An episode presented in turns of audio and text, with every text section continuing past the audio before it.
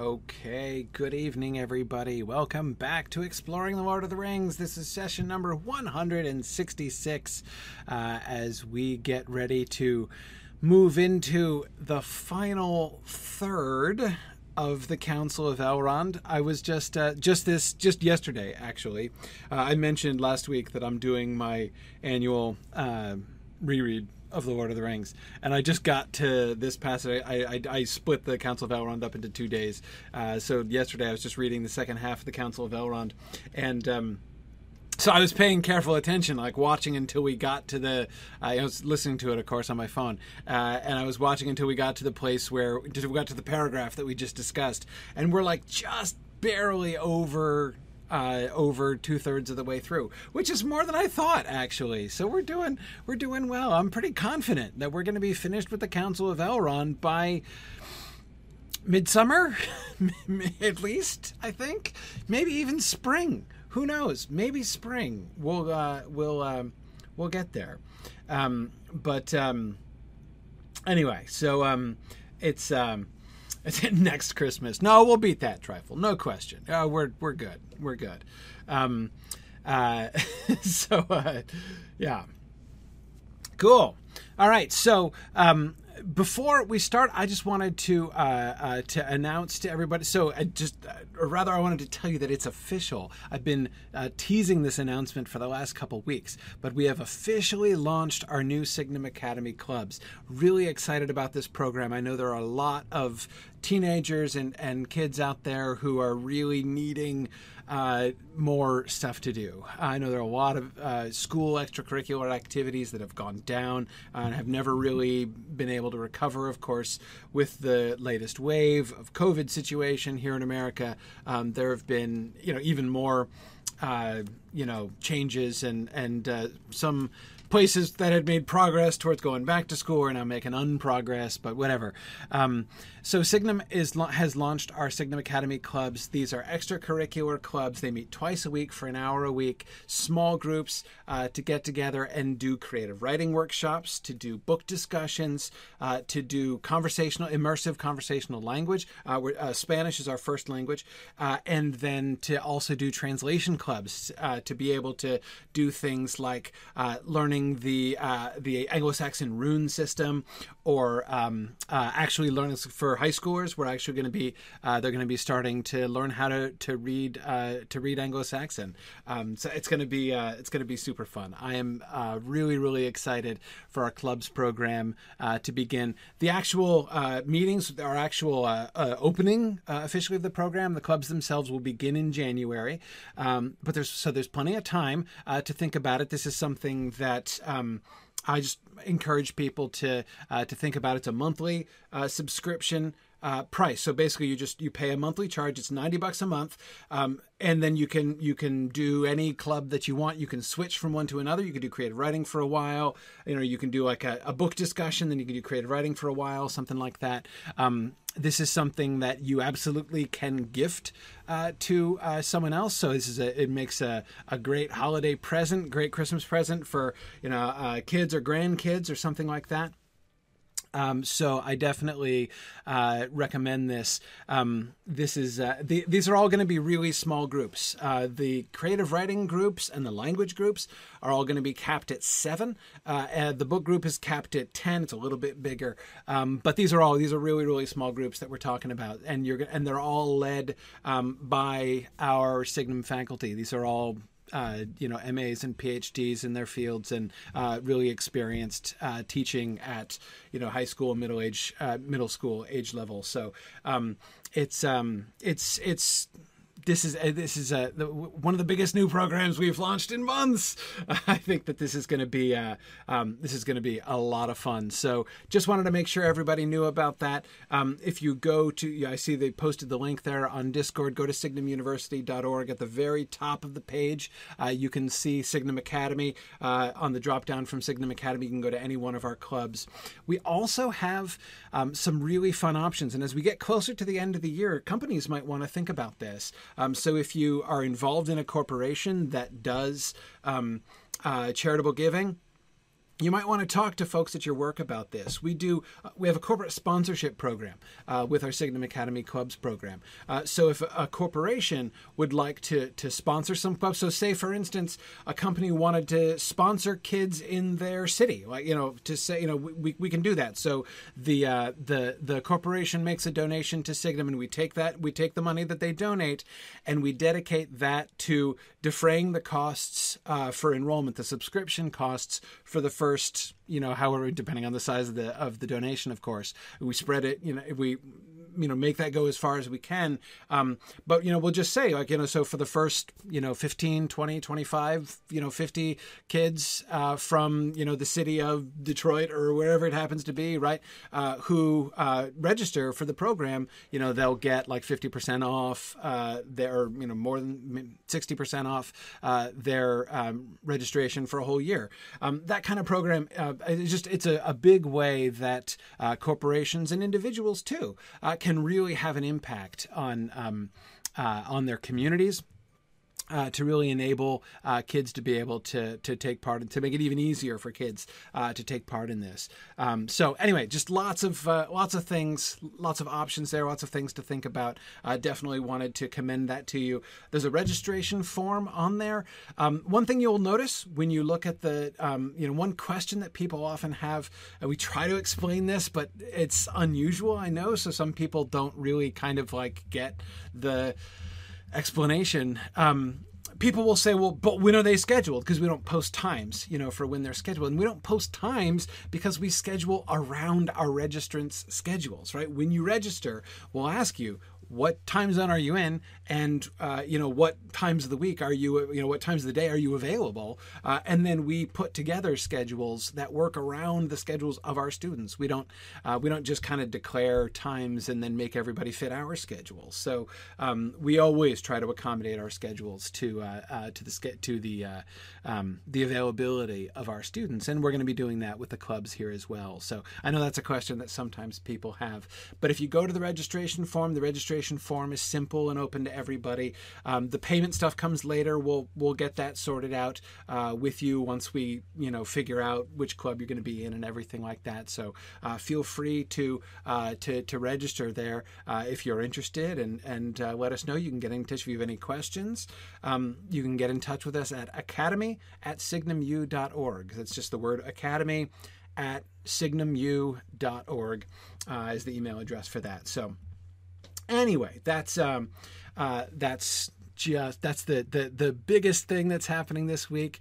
Uh, definitely wanted to share that with you as I'm really excited about our club's program. All right, let us get back to the text, and I want to um, uh, begin with. Um, uh, oh, great! I see uh, somebody in the Twitch chat um, who is uh, joining us live for the first time. Uh, they've uh, I'm so happy you caught up, Slackfish. Good, welcome, welcome, um, and you're welcome to join us on our Discord server as well. Uh, Druids Fire can give you the link there to uh, click on to join us in Discord, which is also the chat that I'm that I'm monitoring there.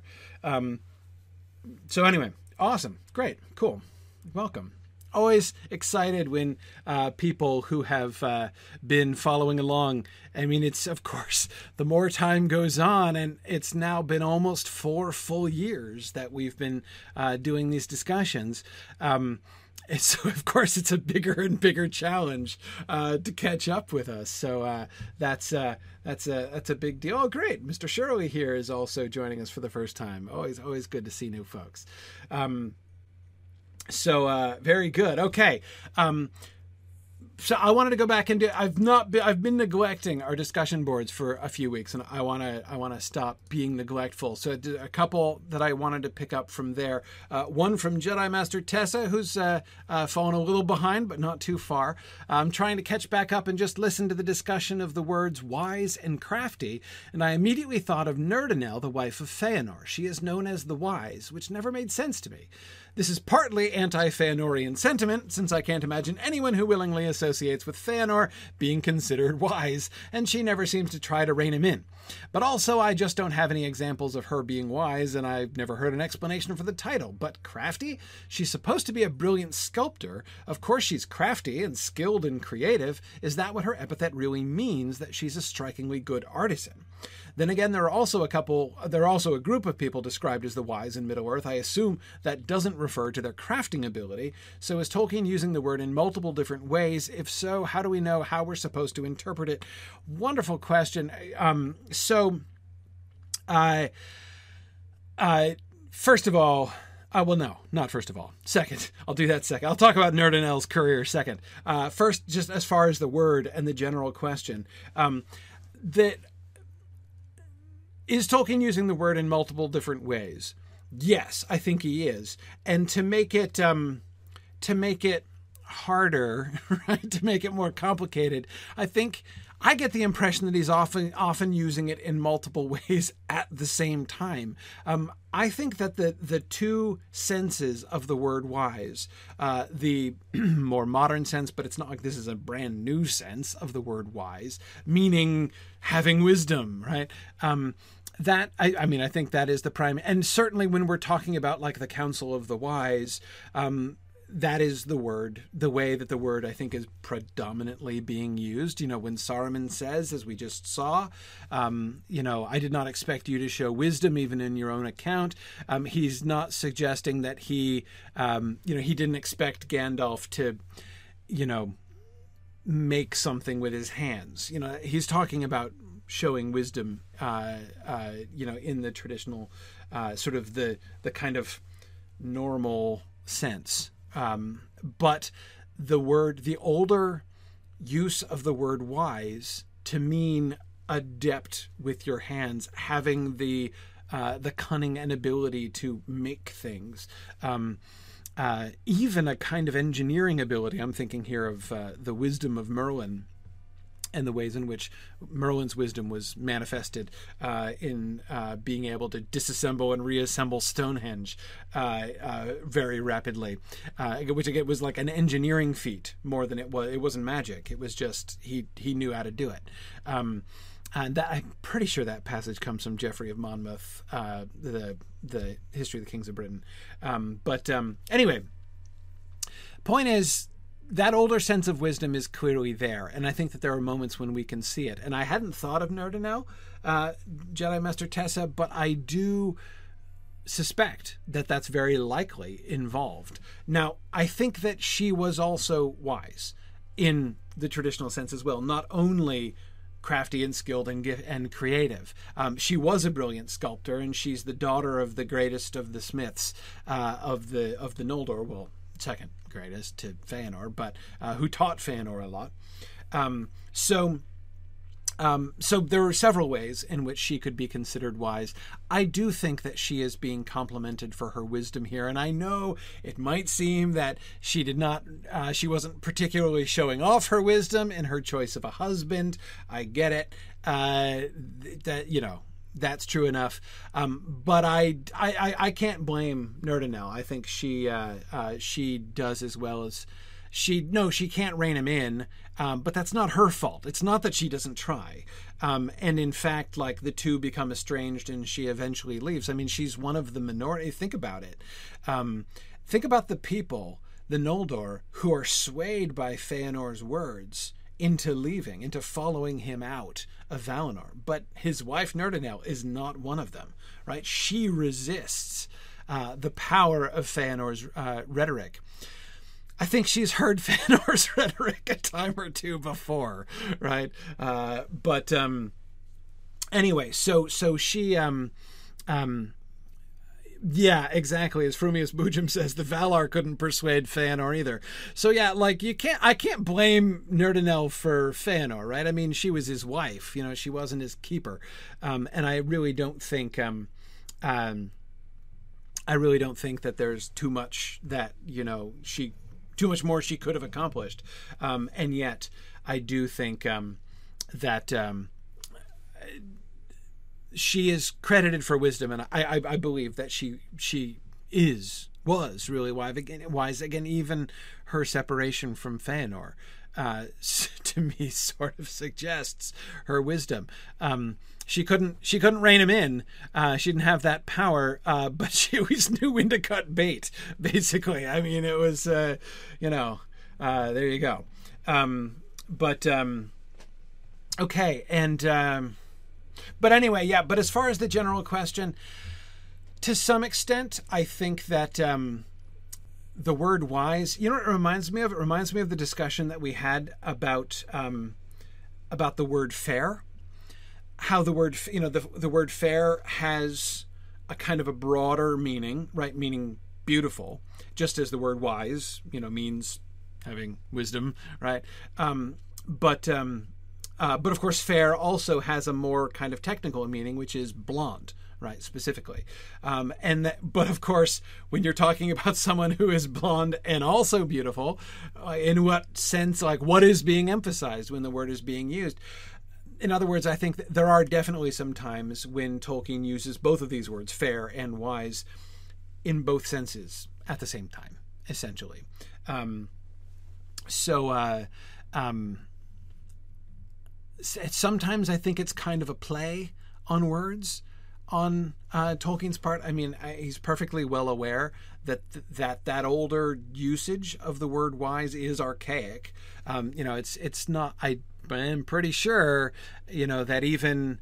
Um, you know, even at the time, even 100 years ago, they were not using the word wise still very much in that way. That had, uh, uh, I'm, in fact, if I'm not mistaken, I think the word wise, I, I, quoted at the time a couple instances of when the word wise or wise hearted is used that way in the King James translation of the Bible.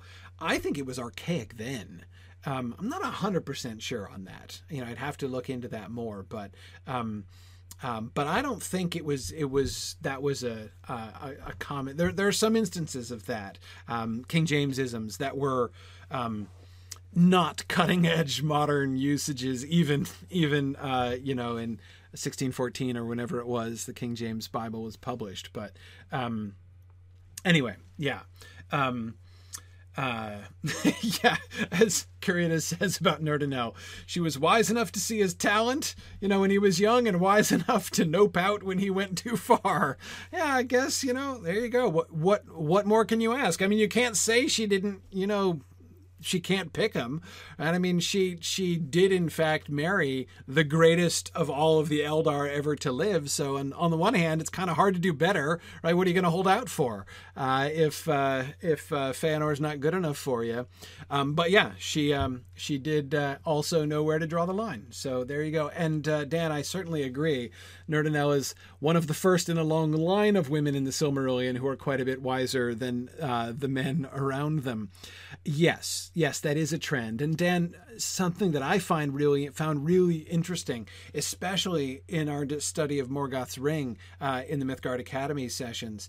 Um, that when Tolkien is revising that Silmarillion stuff later on after he wrote The Lord of the Rings, one of the patterns that was really perceptible was both his beefing up and even adding to the female characters. He was uh, in the Silmarillion tradition. Uh, he did a lot, not, not a lot of it. Well, I want to be careful about that. Much of it did not get into the published Silmarillion. Uh, some of it did, but not all of it. Um, and so it's interesting. But Dan, my point is that trend um, is even more perceptible. Like you can see him kind of consciously, Tolkien consciously shifting uh, in that direction. I think in many in many in many cases. right. Um, yeah. Yeah. Um, Green Great Dragon says Celeborn wasn't around. No, but he was still like the role model, right? uh, yeah, yeah. Anyway, okay, sorry. Um, but anyway, so great, great question, Tessa. Thanks for that. Um, uh, there was another. Um, we had a, there was another post on the discussion board from somebody who had just listened to session number seven uh, and had a comment about it, which was a great comment. I, I, we're not gonna. I'm not gonna go back there. Not that I wouldn't, but I'm not going to just now uh, go back all the way back to chapter two. Uh, but I, so I just thought I would sort of acknowledge that and say hi uh, because that person will probably not be listening to this for about two years. Um, uh, but, but anyway, love to see that kind of intrepidity. But one more slightly more recent one, Matt missed last week. I saw Matt was here uh, this week, um, but he pointed out a horrible omission. There was a word we missed discussing uh, in one of our paragraphs last, last week, which is quite shocking.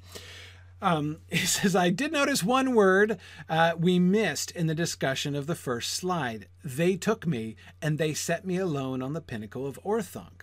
The they here, mentioned twice, implies some of our imagined stagings, Uruk-hai or men entering with bows drawn at the end of the discussion, have a basis in the text. It also goes a long way to explaining how Saruman so easily overcame Gandalf. It wasn't that Saruman was significantly more powerful than Gandalf. The conversation following the flooding of the Ring of Isengard implies Saruman was not expecting a large power differential between wizards.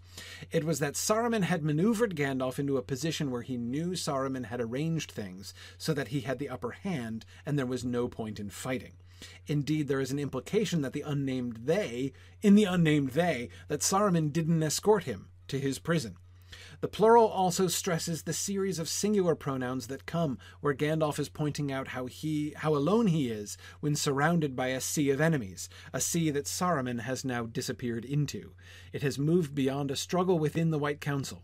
Now Saruman is a power in the world, akin to Rohan or Gondor, rather than an independent operative. Um, Excellent, excellent. I think that that's a really wonderful point. They took me and they set me alone on the pinnacle of Orthanc. Um, yeah, I mean, we know he's got backup. I mean, we know he's not alone, right? Um, but yes, the fact that Gandalf's capture was not a capture by Saruman single handedly in that sense. And it certainly does, I think that Matt's observation here certainly does um, uh, underscore the fact that there's no fight right? There's no fight between Saruman and Gandalf. I do think that Saruman was prepared for a fight, as we said before, um, but I don't think, as I mean, we talked about this a bit. I, I, you know, as Matt was referring to, I don't think Saruman ever intended to fight fair. Um, that's um, uh, that's something I think that we said at the time, but it's, it's worth re-emphasizing. You know, someone was asking if Saruman thinks that Gandalf has the ring. Why would he think he'd be able to to to take it away from him, right? To contest him. Well, easy. He already knows from historical proof that somebody who has the ring can still be killed if they're shot full of arrows, right? So I'm sure that uh, Saruman took measures uh, in that regard. I don't think he plans to have a, a heroic one on one fight, you know, in which he gestures to all of his lackeys to stand aside and let him fight Gandalf alone. Heck no. Um, I suspect that he uh, had uh, Gandalf ready to be riddled full of holes as soon as things went in that direction. Um, so, um, anyway, that's um, uh, that's. I, I, I, I, I agree with Matt that this does seem to support that kind of idea.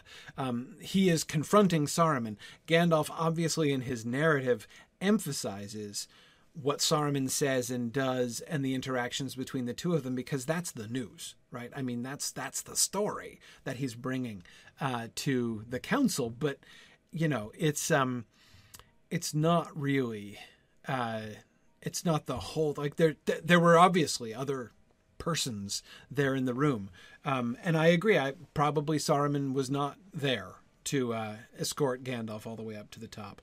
Um, but um, yeah, Michael Tobias was saying um, he wanted to talk about the difference between fairy tales, where the heroes and villains work and act alone, and imagined history, where we see full infrastructures and societies with hierarchy. Yes, yes, Michael, and that is that's one of the big differences um, between the Lord of the Rings and the earlier works that Tolkien wrote, including the Hobbit. And this is really important to remember, right? Tolkien does such a brilliant job of retconning the Hobbit into the Lord of the Rings, right? When he's develop, you know, as the Lord of the Rings develops out of the Hobbit and goes in some very different directions, Tolkien does, a, you know, not to mention obviously the chapter five business, right, with the actual revision of the Hobbit, but even the parts that are not revised. He does such a wonderful job of bringing the Hobbit into, you know, uh, into this world, this larger world that he's built around it, that it's easy to forget the fact that uh, fairy tale, of course, Michael, is exactly the phrase that he used to describe the Hobbit. Like that's that is the kind of story that he was writing at that time, and there is so much in the Hobbit. If you read The Hobbit and you try as hard as you can to forget about The Lord of the Rings, right? Act like you've never read The Lord of the Rings in your life and read The Hobbit, you can see, Michael, exactly um, exactly those kinds of things that, um, uh, as you say, we where we don't see full infrastructures in societies with hierarchy. We get some, especially towards the end, we get a little bit more, right? Like about the, uh, you know, the economy around the Long Lake and things like that, right? We, are starting, it's he's starting to gravitate in that direction, um, wondering what the dwarves are going to eat if they're besieged all winter, and uh, being concerned about the uh, the people of Lake Town who are going to die of hunger and exposure during the winter. Uh, you know, from chapter 10 on, it's already beginning to move in that direction, but it isn't fully there. And for most of the earlier part of the story, chapters 1 through 9, I say chapter 10, the, the shift in The Hobbit really happens um, when Bilbo, when the dwarves crawl out of the barrels. From then, the story, that's when the story really changes. But, um, anyway, but in the first nine chapters, yeah, we don't, we don't, we don't get much like that at all. And of course, Michael, even more significantly, the Silmarillion didn't get more like that. Uh, the Silmarillion is not that kind of story either. That is the kind of history, the imagined history, right? Not a fully imagined. It's much more fairy tale like. It had been gravi- shifting as well. It had been gravitating in this direction, but it hadn't really fully made that step yet. Um, that, of course, again, is what we were discussing uh, so frequently uh, during our long discussion of Morgoth's Ring during the Mythgard Academy class. And I just, I, I boy, our I know that you know the history of Middle Earth isn't for everybody, um, but that series on the history of Middle Earth that we've been doing uh, in the Mythgard Academy has just been like a life changing experience for me. So I mean, it's I can't recommend it enough. Uh, it has been uh, an amazing sort of uh, immersion into Tolkien's creative process. It's been incredible. Um, but the Morgoth's Ring discussion in a special was really exciting uh, in these uh, uh, in these ways. Um, but um, but yeah, yeah. So Michael, thanks for bringing that up. Um, and Turambar, I do agree with you that it seems that Saruman began his ownership of the ring in the worst way imaginable, uh, without ever seeing it. Yeah, yeah. No, exactly. I mean, um, you're right, Turambar. I mean, if anybody, if anybody was prepared to one up Smeagol, right? I mean, murdering your best friend in order to take the ring off of his body is bad. I mean, that's a bad beginning, right? It's there's there, there's no question. Um, but what Saruman is going to do is arguably worse, and I don't think it's arguable. I think it's definitely worse. Uh, Gollum's murder was at least an act of a spontaneous act of passion, right? I mean, it was at least like a second degree murder, right? It wasn't, uh, it you know, it, but whereas uh, Saruman has elaborately premeditated, I think.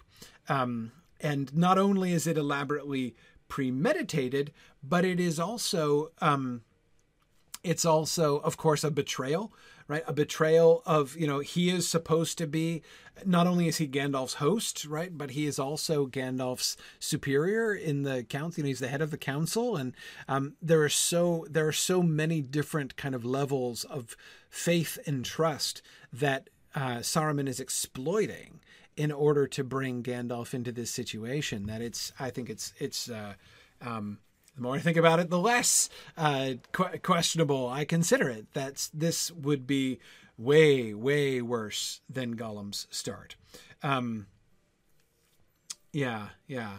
Um, and yes, Green Great Dragon, Saruman should know better. Whereas, as you as you're suggesting, I think uh, um, uh, Smeagol, I mean, he he can't understand the implications uh, of what I mean.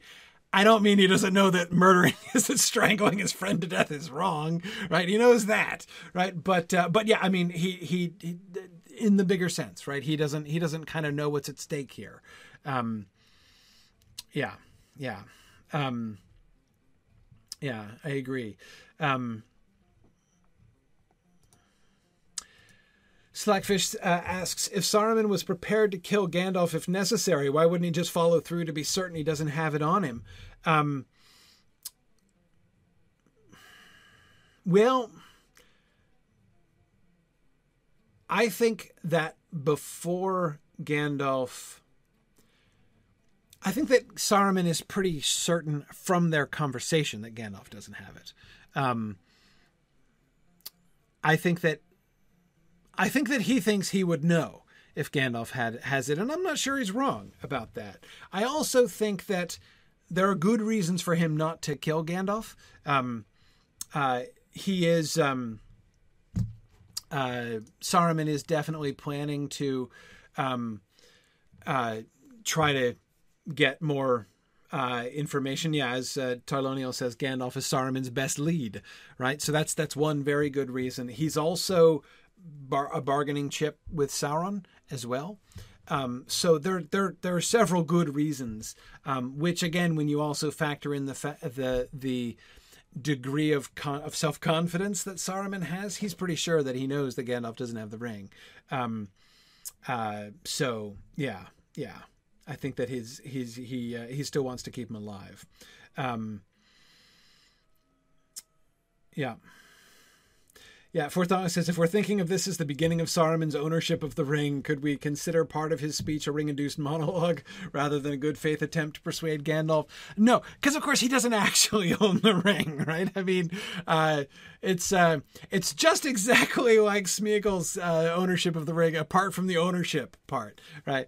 Um, and he doesn't follow through with the murder right? So there we go. Uh, it would have been worse, but uh, yeah, no. So um, he's I don't I can't I can't think that it's exactly a ring induced dialogue. It's a it's a it's a Saruman induced dialogue, right? I mean, he's his desire for the ring. He wants the ring, but it is his own.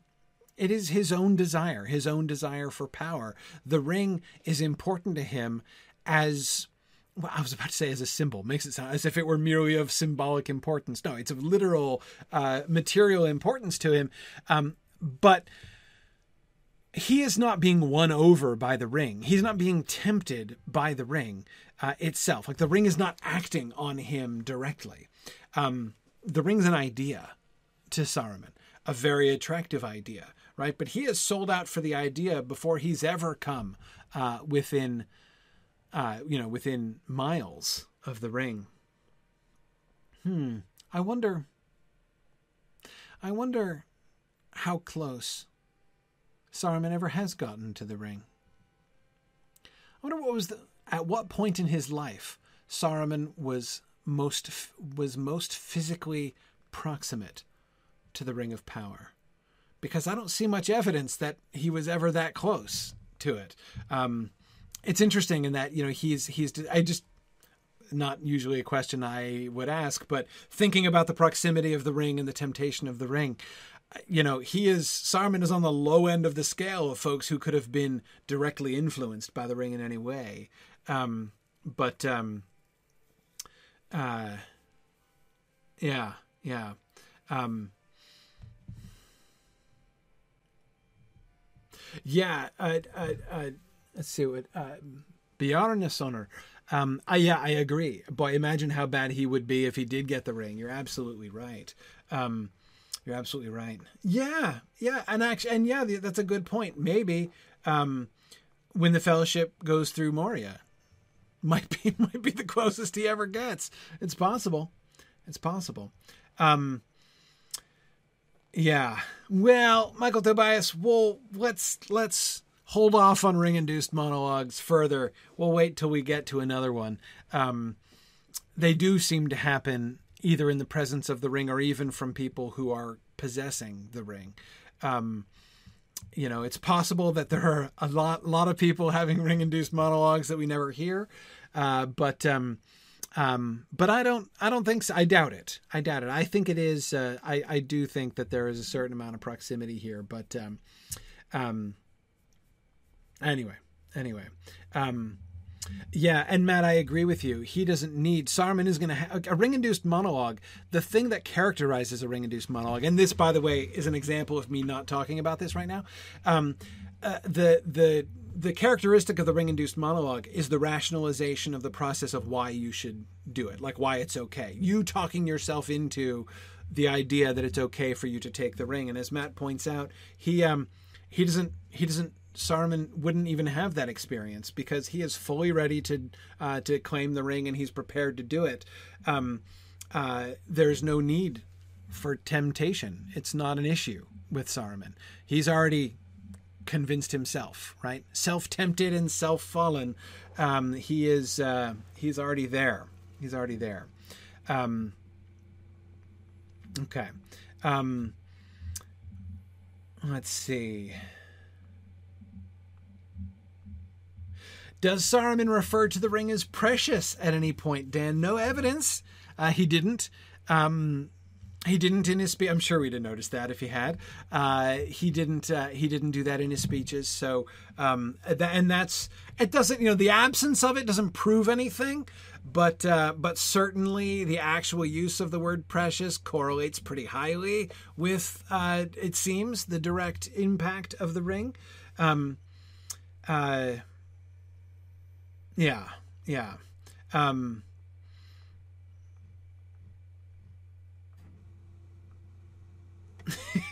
Emma Thorne says he Saruman thinks the ring should call him precious.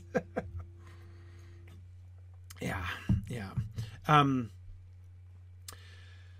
oh, Scudo wants to know if I think um, uh, Saruman um,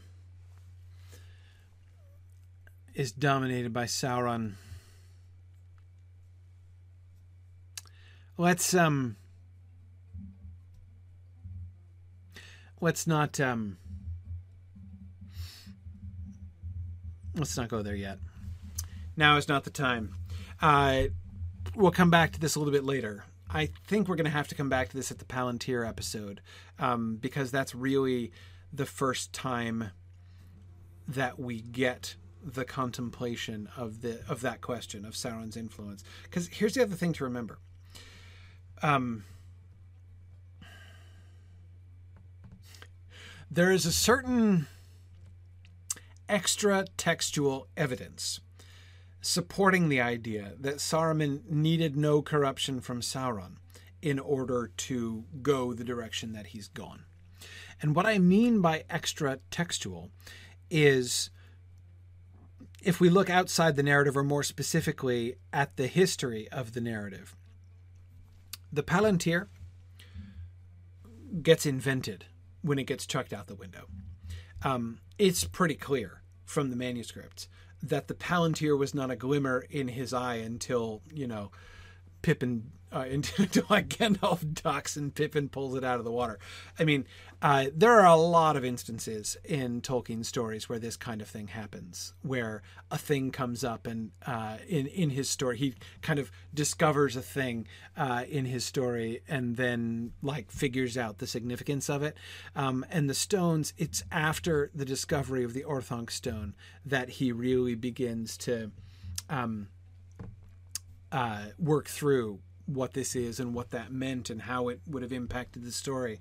Um, so, what I'm saying is, this scene was written before the Palantir was a glimmer in Tolkien's eye.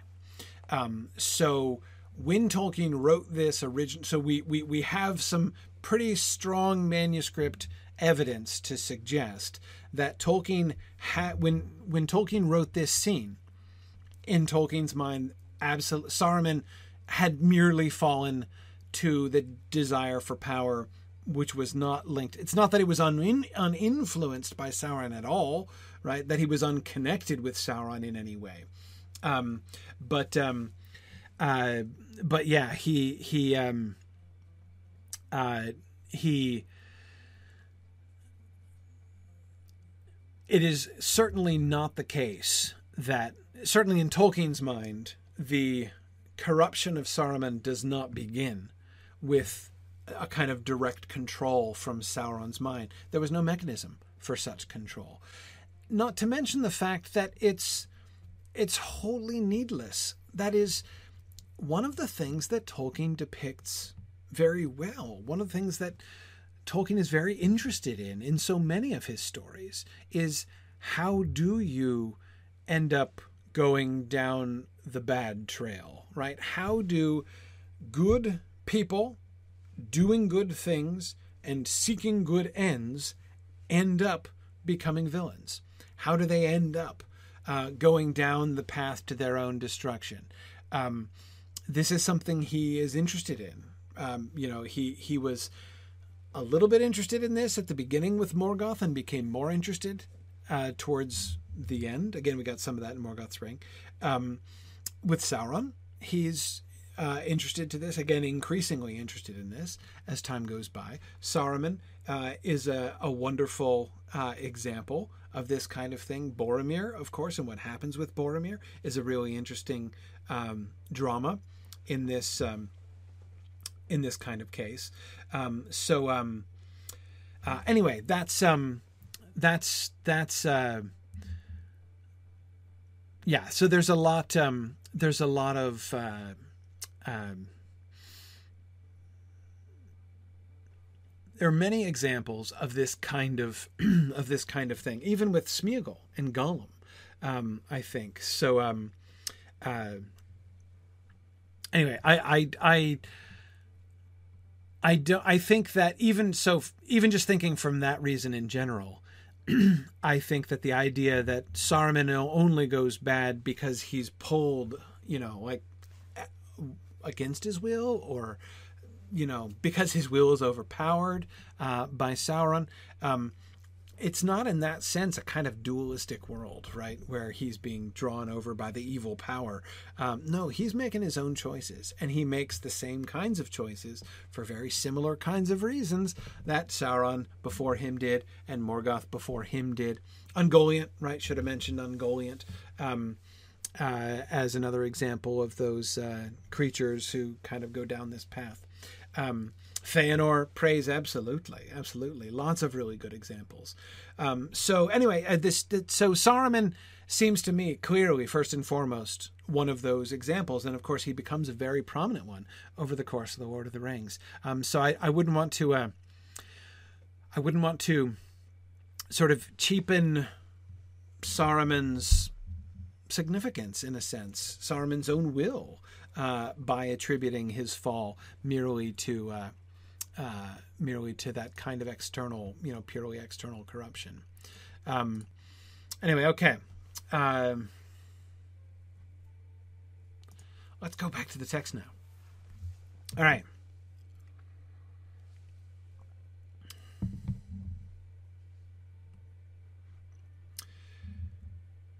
Yeah, Emily, that's really hard. Emily says there was something off about Saruman from the start, wasn't there? At least Galadriel indicates Gandalf should have been the leader of the wizards. Well, Gandalf or Galadriel's invented after Saruman's art. You know, the, the whole this whole plot. Well, let me say this another way around. The concept that one of the great wizards of the council has fallen into evil and become one of the leaders of the enemy party predates the existence of Saruman as a character. Um, that was the Witch King. First and I mean that was that was the story of the of the Witch King or the Wizard King, um, as he was called prior. Um, was he was originally he was the he was the wizard gone very bad, um, and then that storyline shifted over to Saruman when Saruman's character was invented, right around the time when Tolkien wrote this scene um, uh, of Gandalf going to Orthanc. But Galadriel was invented after that. So there's a sense in which, again, if we're thinking about it from that from this point of view, nothing nothing Galadriel could say could be evidence, right? Because she she herself didn't exist uh, uh, before that point. Um, but yeah, there was no. The first thing, Saruman's character was invented to fall here. I mean, like that's like there, there is no story of a good Saruman you know, before his fall, in a sense, or right, the only kinds of stories that were written about the pre-fall Saruman are written after he's fallen, uh, essentially. So, um, uh, so it's therefore it gets kind of written back into uh, into his earlier story to some extent. Um, yeah, yeah. Um, but yeah, I know for Dauntless, I'm trying to be. That's why I was flagging it as extra textual evidence, right? We do need to be careful using textual history to infer Tolkien's understanding of his character's behavior and motivation. Um, yes, yes, one does always have to be careful about that. I, I that's why I, I, that's why I flagged it, um, and you know because I want to contextualize that. It doesn't like prove anything because Tolkien's uh, you know the story you know his mind can change and his concept of his stories can change over time. So it doesn't it doesn't um, it doesn't prove it. What it what it does prove, if it proves anything, it proves that um, that was certainly not the story from the beginning. That's the thing that it proves, right? So it is certainly, at the very least, it demonstrates that it is very, uh, very easily possible to think about it in that way. So if if one has a hard time imagining that Saruman being in the position that he's in with Sauron with the Palantir, um, you know, how could he possibly be driving the bus? You know, how could he be the one really making the calls as far as what he's doing? it maybe helps us to understand or to imagine that that kind of thing is sort of possible. Um, yeah, yeah, um, yeah. Good. Okay. Um, let's let's go back to the text. So Gandalf has just described him himself up on top of the tower, right, looking out and worrying and hoping and fearing. And we looked at the passage, the Butterbur versus Sauron passage last time, which I love so much. Um, and um, Frodo interrupts again. What's the score now? Who's interrupted more often? I think it's two to two. Now is haven't has, has now Frodo and Boromir each interrupted twice at this point now? That's it's interesting. This little um, they're like the two unruly members of the council. Um, Bilbo is a little bit unruly too, but in a different in a different kind of way. Um, he doesn't kind of break in on people in the same way. Um, is this three for Frodo Trifle? It's possible. I might have lost score. Um, uh, but um, uh, and you're right. Glóin got one in Nancy too, right? Yeah, he definitely. Uh, um, you know you were you, you, the uh, his you were not so tender with me is definitely that definitely counts no question um but anyway um okay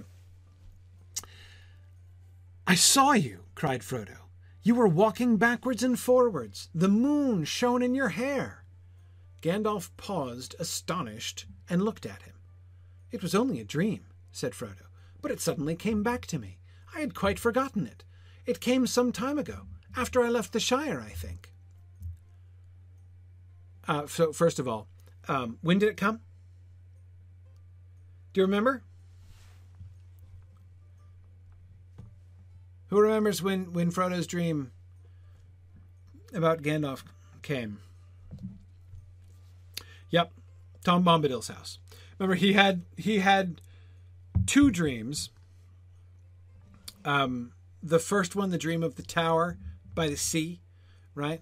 Um, and then he had the Gandalf on top of a tower. Um, this scene that Gandalf has described uh, and that Frodo now suddenly remembers. He had while he was in Tom Bombadil's house. And it ended, Mike, yeah, it ended with the, the sound of the galloping hooves, right? And he wakes from that thinking, Black Riders, and expecting to see uh, the turf outside the window all covered with hoof prints, the hoof prints of Black Riders. Um, right, exactly, yeah. The Tower by the Sea was at Crickhollow, uh, and this was his dream in the house of Tom Bombadil. Now,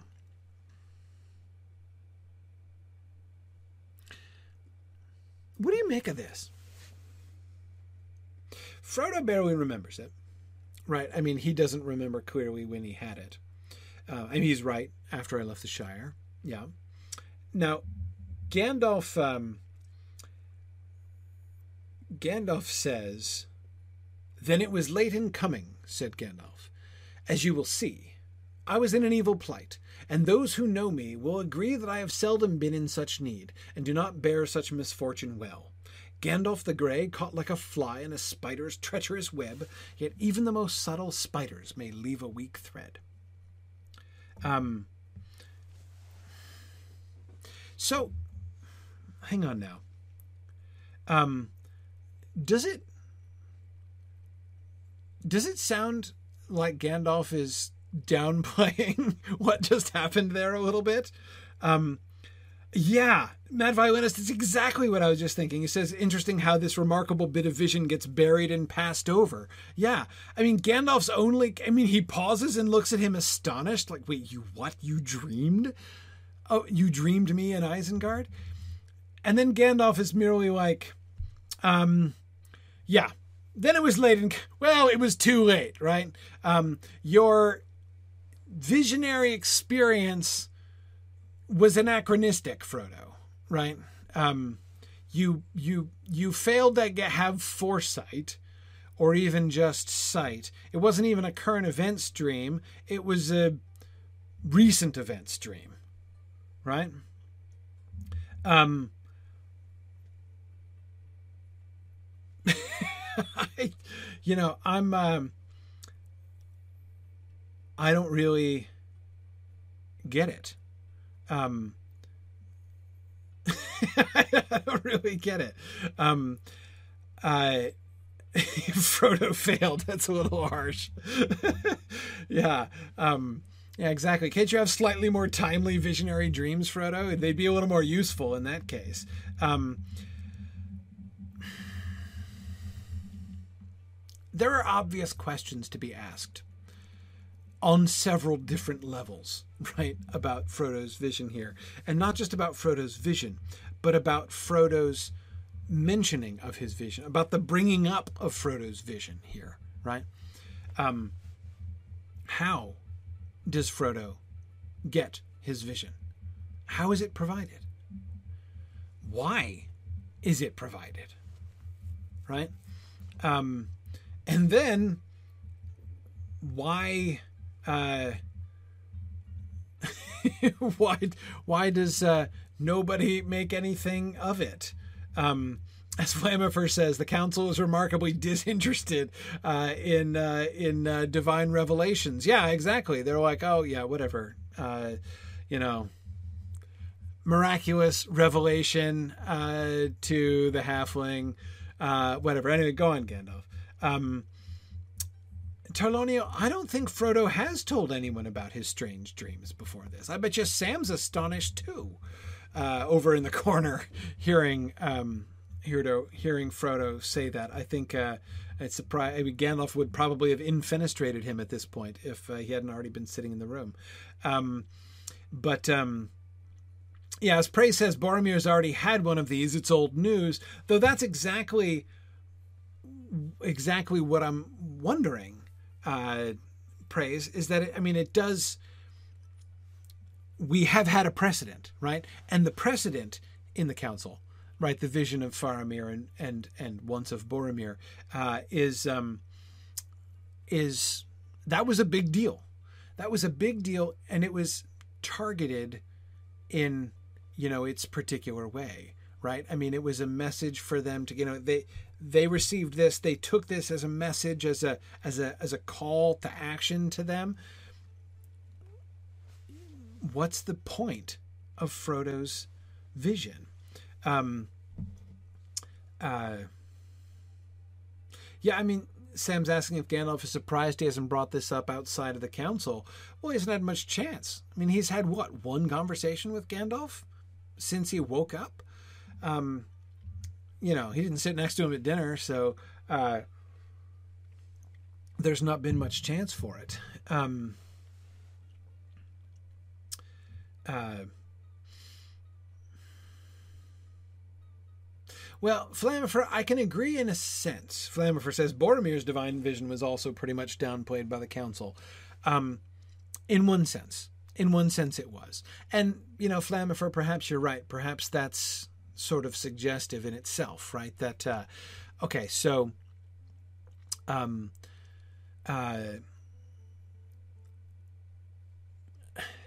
I wouldn't say his vision is downplayed, but the fact that it's an inspired vision. There isn't anybody at the council who's like, wow, you know, how is it that you were sent this vision? I wonder who sent it, you know, and I wonder, like, uh, what does it mean that a vision should be sent to Gondor in this hour? Like, no one is questioning. Everyone's like, okay, yep, divine vision. Let's talk about what it means, right? I mean, they, they do talk about the meaning of it.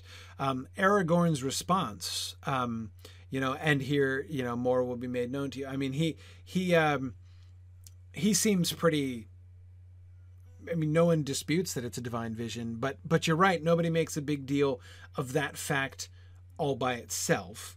Um, yeah. Praise, you're right. Until he knew the events it was connected to. That's why he cries out here, because it's only in this moment that Frodo realizes that he did have a vision, right? He, he just thought he was having a dream about Gandalf, like a, a slightly weird dream about Gandalf. Um, but um, uh, so it makes all kinds of sense that he would um, not have mentioned it to anybody. I mean, dreaming about Gandalf again, Frodo, like that wouldn't have seemed strange. It only seems strange even to Frodo himself at this moment. I saw you. You were walking backwards and forwards. The moon shone in your hair. I love just the visual sense of it, right? Like Frodo is trying to prove. I mean, on the one hand, if it's evidence that he's giving, it's kind of funny evidence. I mean, what's Gandalf going to be like? You're right. The moon was shining in my hair. You really did see me. Um, but um, yeah, Fourth Dauntless, I agree. Frodo didn't even necessarily know it was Gandalf he was dreaming of at the time. Yeah, yeah, you're right. Um, yeah. Um, yeah, no, I don't think Lysalinda that he's just ignoring Frodo's words exactly. Um, uh, yeah, yeah. Um, but let's go back to the question that Brandon was asking before. Um, why did it come late? Why did it come late? Um, I mean, in a very simple now the conclusion that we came about it at the time as i recall and as someone i forget who was just reminding maybe trifle uh, was just reminding us um, the uh, um, the point of the dream it se- seems to have been a reassuring dream to frodo which he misinterprets right? First he sees the vision of gandalf on the tower which he's not quite sure he understands that. And then he hears the sound of galloping coming from the east. And of course, I was arguing at the time that it's not the Black Riders he's hearing, it's Gandalf that he's hearing. That the the uh, a paraphrase um, of Frodo's dream could easily be Gandalf is late because he was held prisoner. See? But don't worry, he's on his way, right? Because um, Frodo is wondering what happened to Gandalf. Why didn't he? Why has Gandalf betrayed us? Why has Gandalf let us down? Um, why has Gandalf failed us? Um, and those um, the answers to those questions, he, he's essentially given the answers to those questions in his dream, as well as a reassurance that Gandalf is on his way and approaching uh, very fast. Um, um, and that part, Mad Violinist, yes, I think that that part is current, right? Gandalf was in fact riding Hell for Leather to the north uh, at exactly that moment. Um, so it's not that um, the the vision isn't necessarily late in coming because it's not the whole story, right? Um, the first part is an in dream flashback to what was before, and it's the latter part, the galloping part, um, that uh, uh, that is in fact current events, right? Um, yeah. Here's another question: Why is this? So, here's the reason why I think the dream is worth thinking about more now well, because it comes up. it seems really simple, but it didn't have to. The dream of the tower never comes up again. Then Frodo's Crickhollow dream, right, about the sea, you know, the tower by the sea. Um, uh, that doesn't come up again. Um, this gets brought up again, forcibly brought up again. Um, so, why is it that we? Um, why is it that we? Hmm, we get reminded of it, right? We're invited to think about it here. Um, right, exactly, JJ. It's an explanation of Gandalf's tardiness not a call for help. The dream isn't a call for help. It's not a it's not a call for action. It's not like seek for the Gandalf that is lost, right? In Isengard, he's trapped. Like that's not the message of Frodo's dream. Um, uh, it's um, this is not helpless Frodo Baggins, you're our only hope. This is reassurance to him, right? Yes, Gandalf was delayed. There's Gandalf impatiently pacing around, uh, uh, and but now he's coming. Um, yeah. Um, hmm, I wonder. Matt is wondering if the it says then it was late in coming. No, I think of the the the verb though, Matt. So then it was late in coming. Um, what is late in coming was the dream. I think because of the past tense. Um, yeah. It was late in coming, as you will see. Um,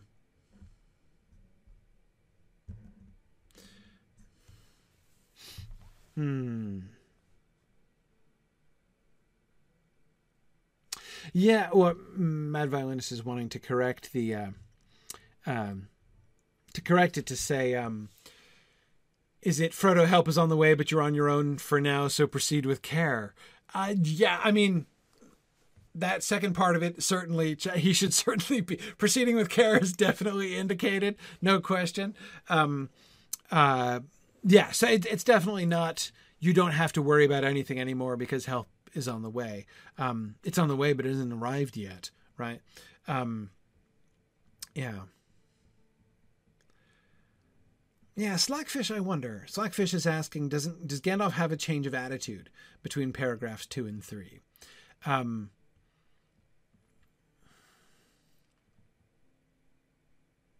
I was in an evil plight, and those who know me will agree that I have seldom been in such need and do not bear such misfortune well. I don't know if it's exactly a change of attitude. It is a change of mood, right? He's not kind of. Uh, um,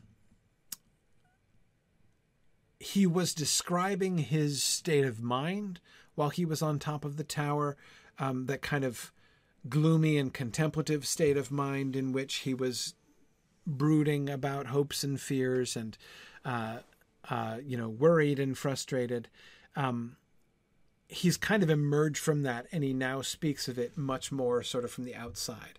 I was in an evil plight. I have seldom been in such need and do not bear misfortune well. Um, uh, yeah yeah. Um, Gandalf knows the dream was late because he knows when Frodo left the Shire, and Frodo says that the dream came after he left the Shire. So um, he knows that he was already out of Orthanc not too long before. I mean, it's not wildly inaccurate. Um, he's going to say, isn't he, right, in a page or so, that he left Edoras at the same time that Frodo left Buckland. So, um, uh, he is furiously galloping at the time that Frodo has his dream in the house of Tom Bombadil a day later. Um, but um, uh, but he only escaped from Isengard what just a couple days before that. So um, uh, yeah, okay, there we go. From the from Appendix B, Flammifer says Gandalf escaped Orthanc on the 18th of June, um, and the dream is on the 27th. Okay, so it's a few days. Yeah. Um, it's nine days. Huh. What's Gandalf doing for those nine days?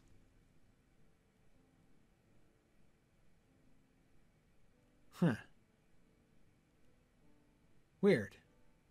I mean, galloping, I guess, but um, that's a lot of time. It's a lot of time. No, he doesn't. He doesn't walk to Edoras. Um, Gwaihir takes him at least most of the way. Um, he's discussing where Gwaihir's going to take him, and he asks Gwaihir to bear him to to Rohan. You know, probably not the threshold of Meduseld is probably not where Gwaihir drops him off, but um, uh, considering the enormous expedition with which folks have had to travel and cover ground, it seems that Gandalf, who actually is in a hurry and acquiring the fastest horse on the earth, um, takes a remarkable, uh, remarkably leisure, leisurely time. Um, but um, yeah, yeah. Um,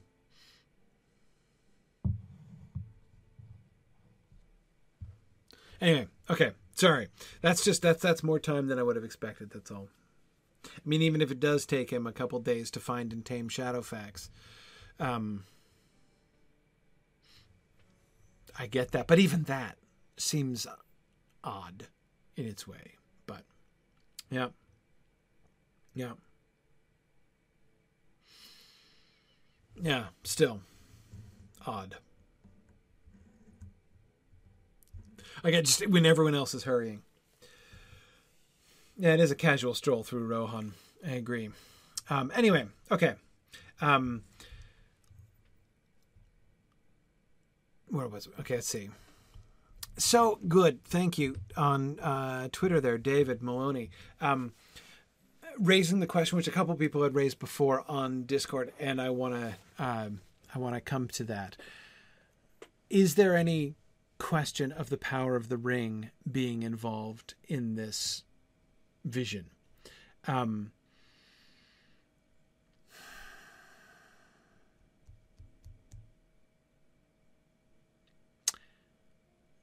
I doubt it. I doubt it. Um, I can't imagine that the Ring of Power is enabling or uh, creating Frodo's rings because that just doesn't it doesn't seem to fit with the power any of the power of the ring that we've seen um,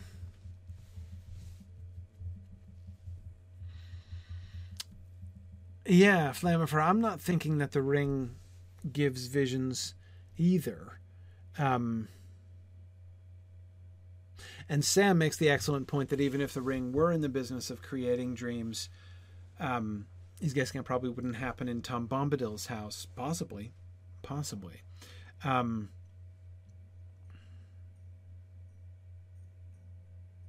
yeah, I. I mean, look. On the one hand, um, uh, on the one hand, I mean, it seems hard to avoid the fact that Frodo is the one having prophetic dreams, and he's also the one carrying the, you know, super duper ring of power. It's, uh, you know, it's definitely, um,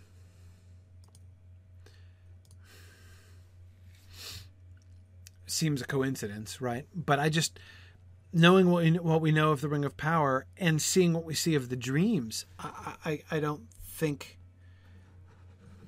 either one fits together, you know. Um,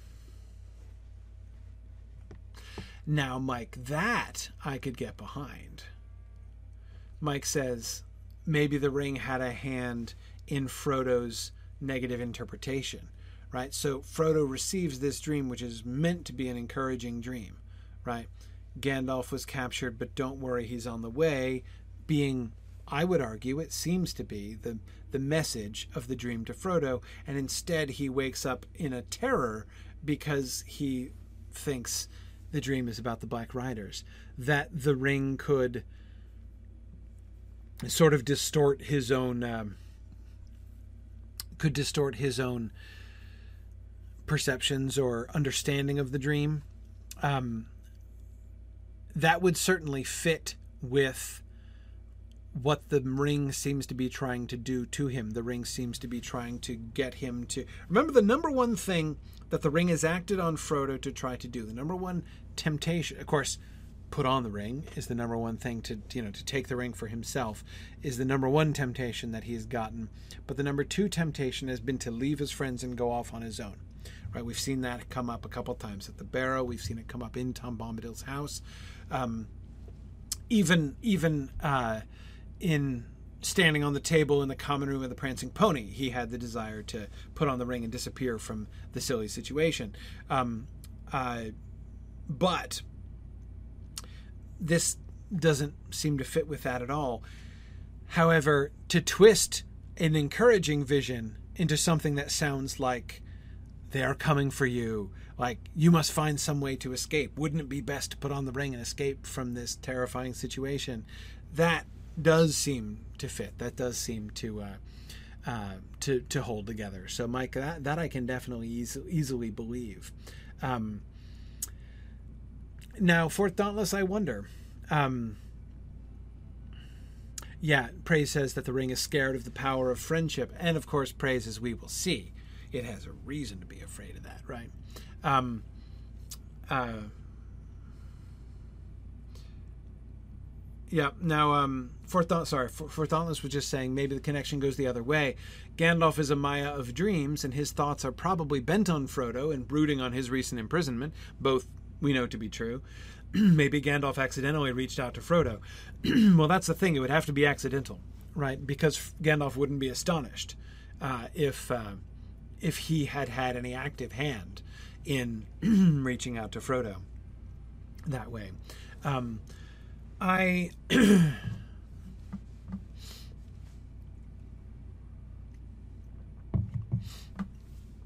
I'm not sure I'd see it as Gandalf accidentally doing it.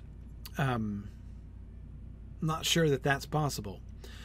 but maybe the Home Office was paying attention. Um, you know, I mean, uh, you know, if Gandalf used to hang out in Lorien, you know, not the, uh, you know, nouveau Lorien, but the old Lorien, um, uh, maybe he, uh, maybe maybe Irmo took a hand in that. I don't know. Um, let's see. When does Frodo put on the ring for the first time? Oh, well, he's had it on a number of times already. Um, I mean, putting it on at the Prancing Pony is after the dream. Even putting it on in the House of Tom Bombadil is after the dream. I'm pretty sure. Um, the "Show me the precious ring," Frodo. Uh, uh, you know, "Show me the precious ring" comment by Tom Bombadil um, is um, after. I believe it's the next day after they have their dreams. Um, so, yeah, he's. Uh, yeah. Yeah, that's the second evening, Mad Violinist, right? And, and the dream is the first night, right? Um, and they don't dream the second night, I'm pretty sure. Yeah. Yeah. Okay. Um, yeah. Yeah. Anyway, okay. But back to Gandalf's comments here. I was in an evil plight, and those who know me will agree that I have seldom been in such need and do not bear such misfortune well. Um,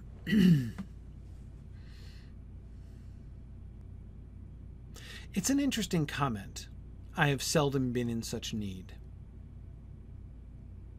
Of course, I can't help but think about the time when um, um,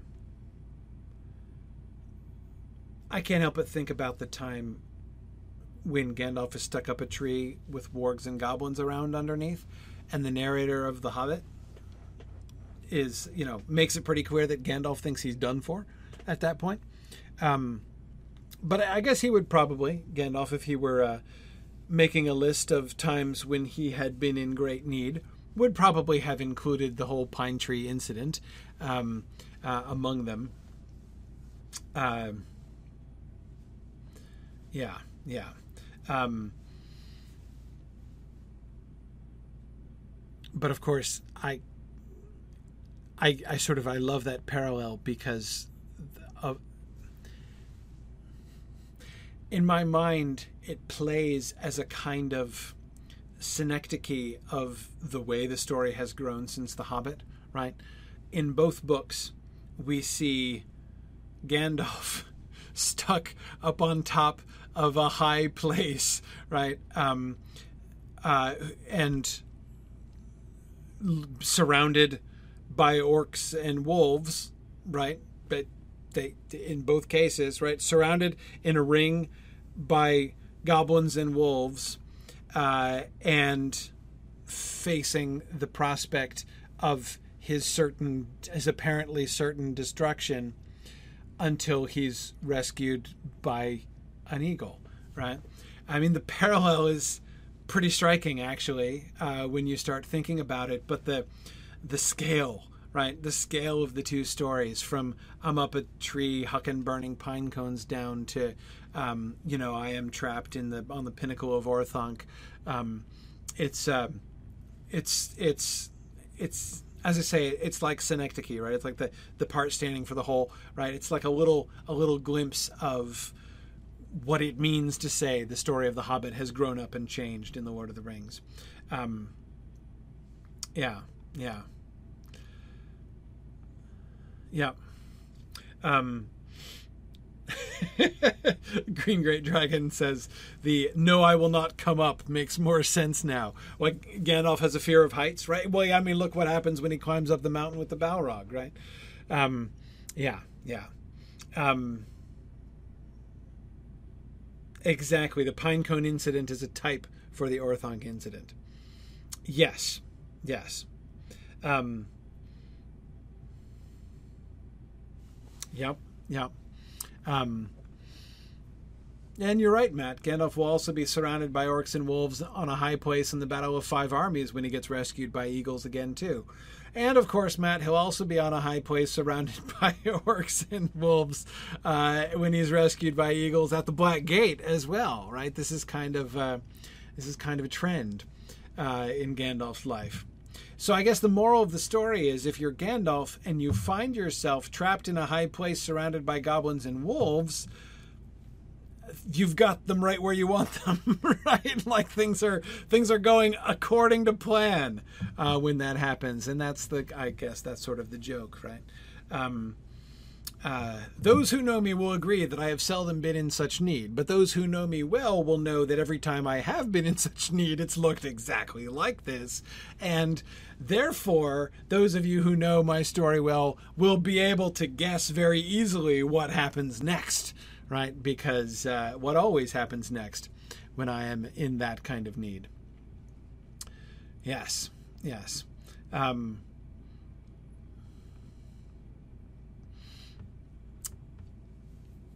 Gandalf the Grey, caught like a fly in a spider's treacherous web, yet even the most subtle spiders may leave a weak thread. Um, yeah, now somebody was making a really good point before I started talking about the parallel. Um,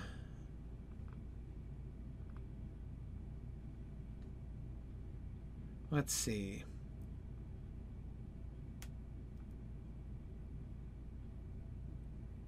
Forgetting who it was.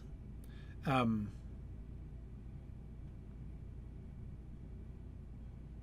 was it Flamifer who made this earlier point that I was wanting to go back to? Um, about the spider and the web. Who's talking about the spiders and webs? I can't. Uh, I can't find it. Fort Dauntless, was that you? Might have been you. Um, yes, there it is. that was it. Thank you for Dauntless. Um, this paragraph is basically Gandalf's plan in miniature. Um, even the most subtle spider may leave a weak thread. It's setting up the desperate gamble on the fool's hope. Yes, exactly. Um, it is. Um, it is really fun to see um, uh, the the parallels between the two. Right, um, Saruman's Saruman's plan is undone uh, because the subtle spider has left a weak thread. Well, so has Sauron, right? Um, and uh, um, it's all about finding that weak thread. And Sauron only has one weak thread, right? Sauron's weak thread is the ring itself. Sauron has made himself vulnerable by making the ring, and so there, and moreover, his you know sort of psychology um, is such that he's not going to anticipate the destruction of the ring. but um, yeah, yeah, um, yeah, absolutely. I think, um, yeah, it's uh, good. Good music. I was thinking about another parallel with uh, with with Smaug. Um, yeah, you're right, Fort Sauron's weak thread is the way he thinks. He weighs his enemies in the scales of his own malice. Um, yes, yeah. Uh, no, Flamifer, Gandalf does know that destroying the ring will destroy Sauron. Um, uh, yeah, no, that's he suggested that back in uh, um, back in chapter two. Well, I keep saying back in chapter two. This is chapter two. Um, back in the shadows of the past. Um, uh, it's known. It is known that uh, much of Saur- that of Sauron's old power has passed into the ring, and if it's destroyed, that uh, he will be laid low. Um, yeah.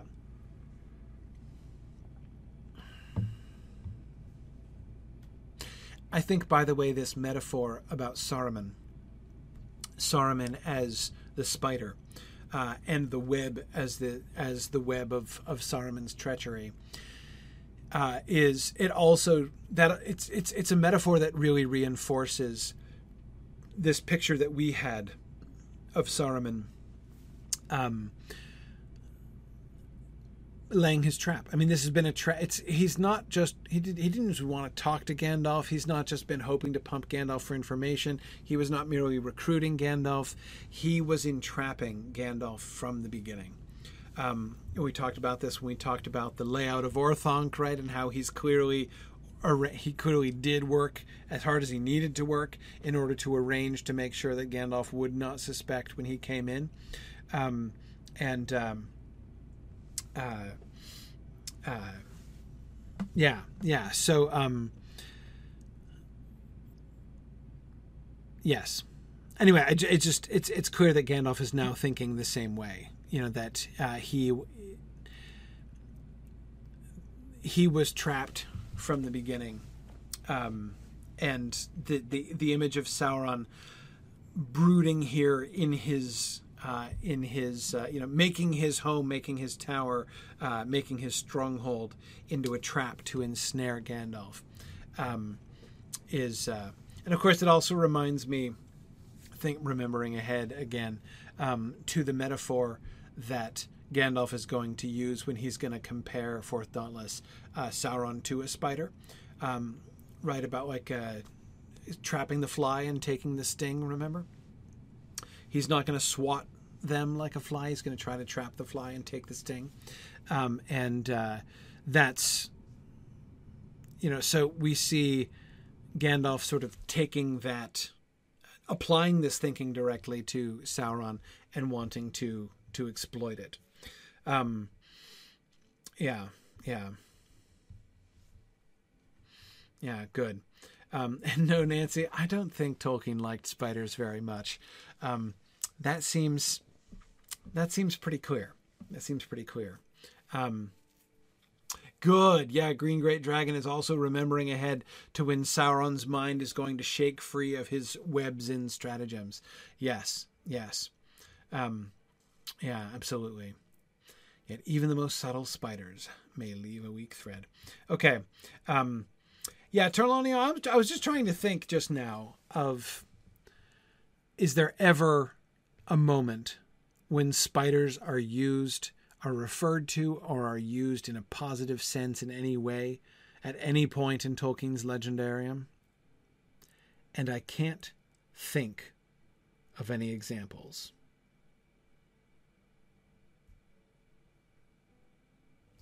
I can't think of any examples of positive spider talk, positive spider imagery.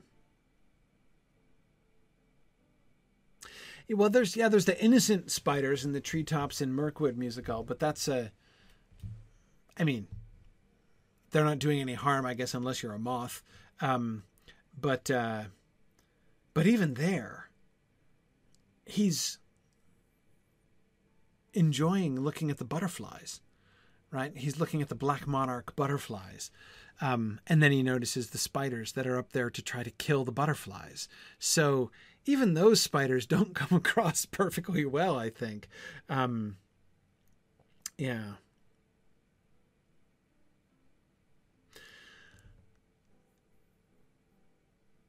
Bilbo has a poem with Gossamer in it. That's pretty indirect.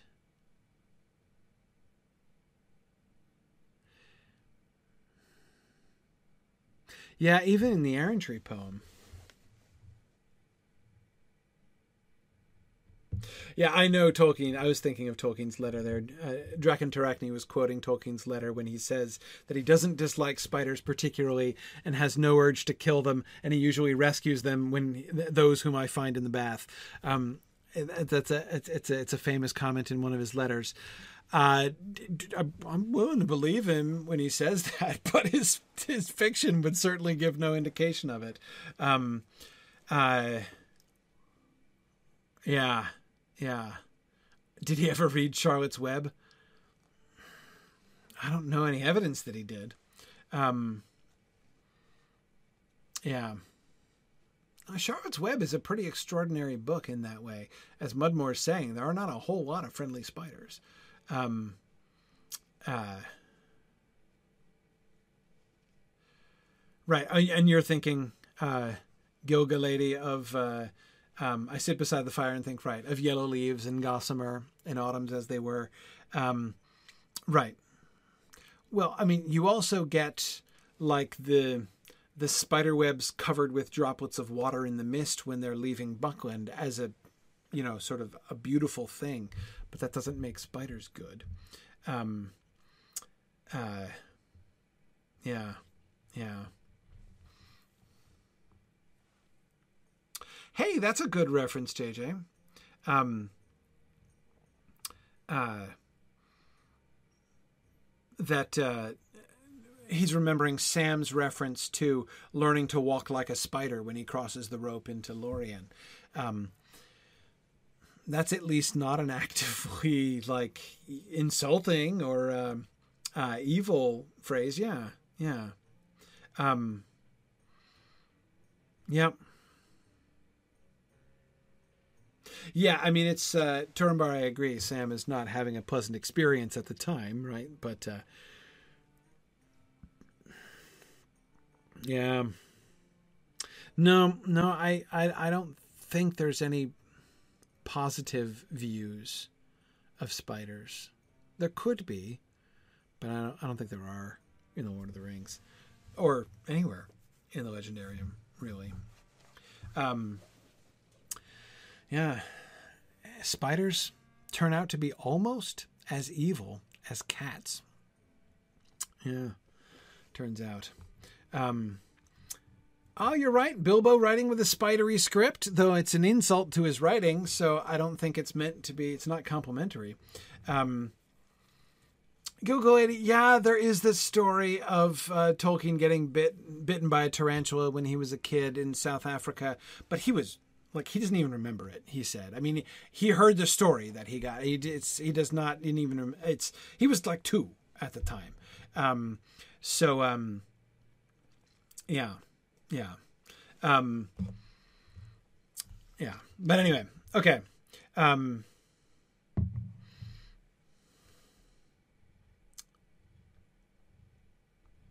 Yeah, you're right. Dragon Dragon Tarachny says, as uh, somebody who adores spiders and is distressed when people kill them, it's a tremendous weight off his mind when I read that that Tolkien quote about rescuing them. That's good. And I have to admit, uh, Draken Tarachny, I rescue spiders myself. I try to. My the rest of my family is anti-spider pretty strongly, um, and I try to convince them to let spiders live when they find spiders in the rest of the house because I hate mosquitoes. You see, mosquitoes are far more evil than spiders, in my opinion. This, most of the spiders pretty well leave me alone. Um, the mosquitoes just don't. So I, you know, in, in, my basement, which is where I broadcast from, I have a number of spiders that I cultivate here. There's one right there I'm looking at right now. Um, because I, I, encourage them to spin their webs and eat the mosquitoes. Um, but um, uh, anyway, yeah, yeah. So you know, um, I, but I agree, Nancy. Ungoliant as a mosquito would not quite have had the same effect. I think, yeah, it's a much less scary uh, villain. Um, but um, anyway, okay. I should say I'm tempted to go on to the next slide, but I shouldn't go on to the next slide. It is too late. Um, but we will get to the second most important Radagast scene in which he does not appear. Um, but the, like last time I think he's ever going to get referred to in the Lord of the Rings, if, um, if I'm not mistaken, uh, in the next paragraph. So we will um, uh, we'll we'll do that next time. Um, you want to peek at the next slide? Oh, look, it's Radagast. There he is. Yeah. Okay, so we'll talk about Radagast falling or not falling uh, for next time. But um, awesome.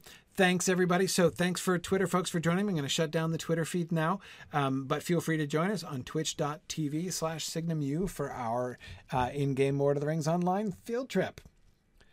To uh, see you guys later. All right. And Evening all. we'll say goodnight to those of you who are Oh, and I'll put my earbuds in so I can hear game sounds in Valori. Okay. There we are. And so, yeah, so for those of you who can't stay for the field trip, I'll say goodnight to you too. Oop, hang on. What's going on here? Oh. Um, filling up now. okay, great. Save some time than me trying to figure out who at the stable actually came with us. Right. Right. That's a good plan.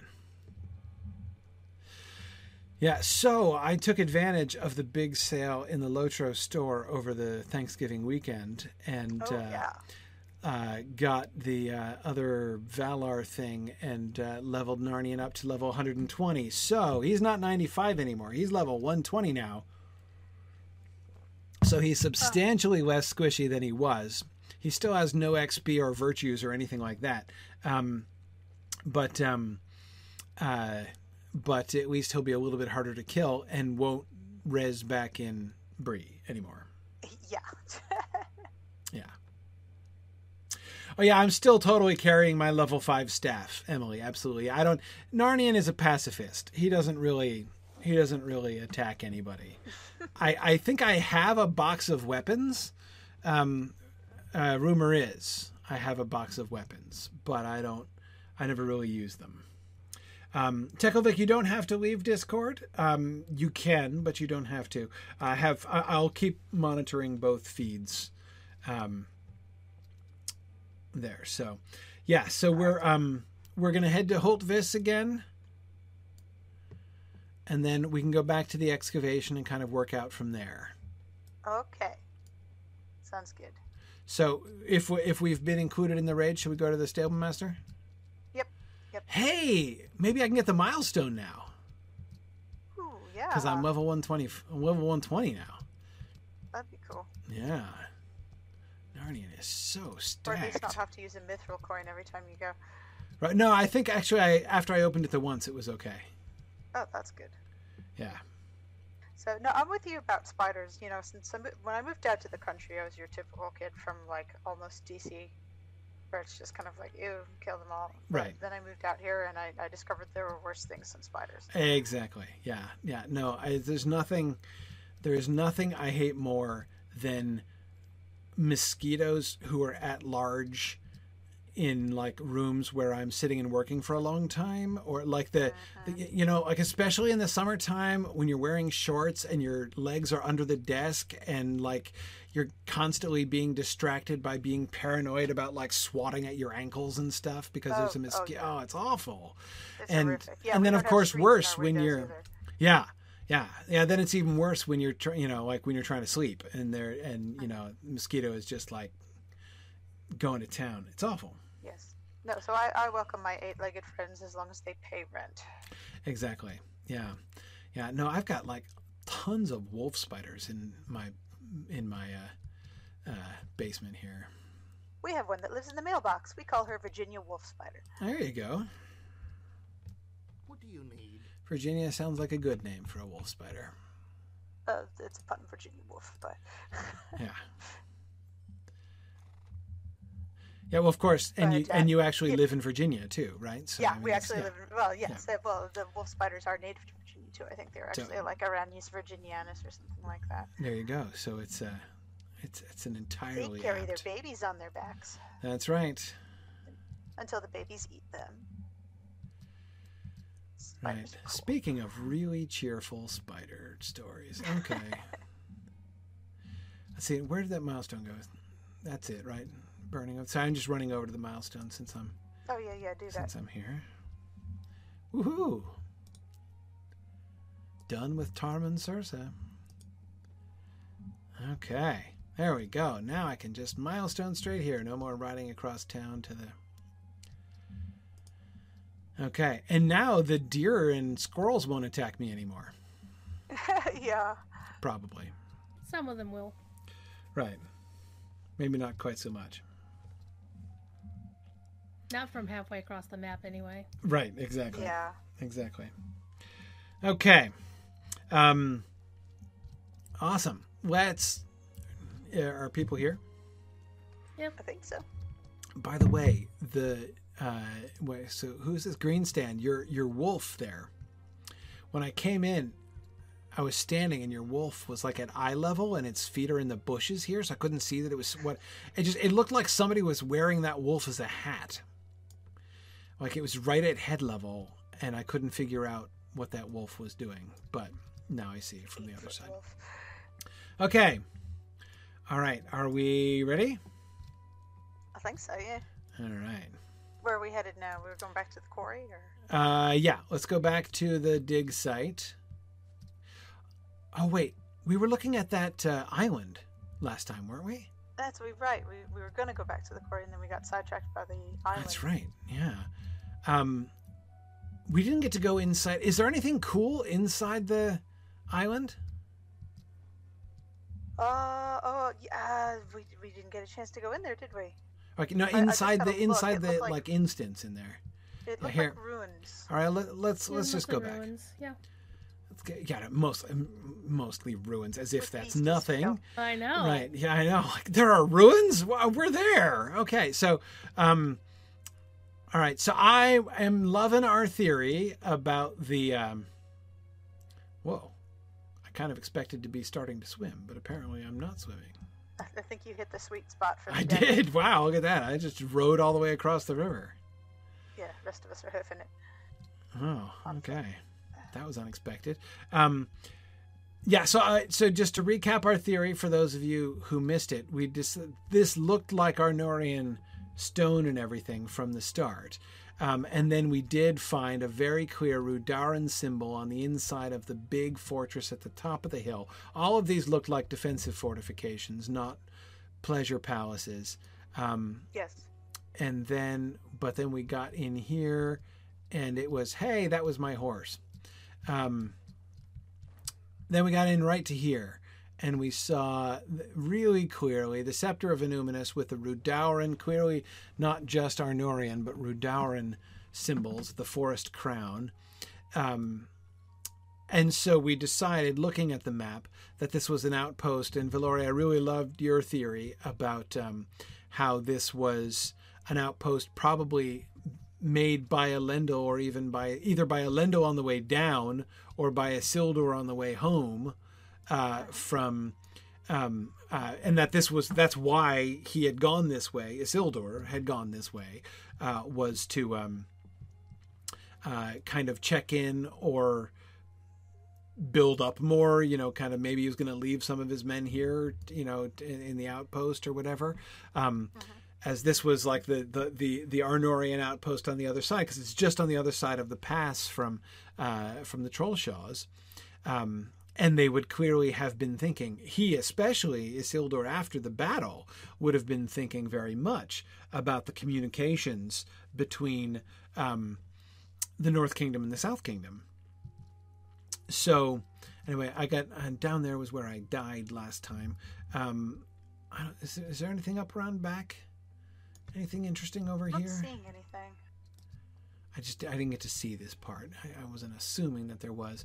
Most of these ruins are unmarked, except for that one very prominent thing that we found. Um, but anyway, so I I do love that, and then and then of course it would have been maintained uh, to some extent by Arnor, and then claimed by Rudaur, which makes sense because Rudaur certainly would have been the one in the geographic position to claim this. Um, oh, let's see. Can we go?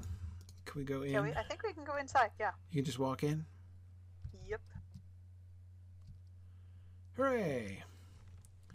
Huzzah, huzzah. Oh wait, uh, Greenstand needs an invite to the. I, I We got got it it. sorted. Oh, you got him. Okay. I got it. Yep, Okay. I'm putting on the other one so there's lore masters Alright. on both sides. Huh, look at this. A little even. Look at these like hinges. That's that's a little different. You can barely see them. Ooh, and a complicated ceiling with uh That's not an Arn. It's not a Numenorian star. No, but we've seen the ceiling before many times. Hey, I'm gaining XP for the first time in my life.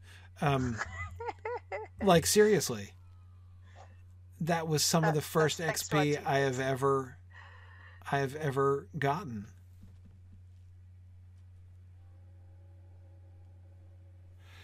Yeah, Yeah, I feel like That is, in fact, those those those orcs that were just killed are the first XP that Narnian has ever received. Not right. Wow. Um, because even the quests and stuff that I did were so under level for me at the time, I didn't get XP for them.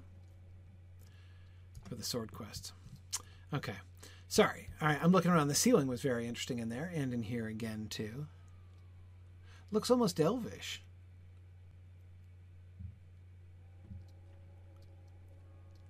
And here, of course, you can see the hinges and fixtures of the door more clearly.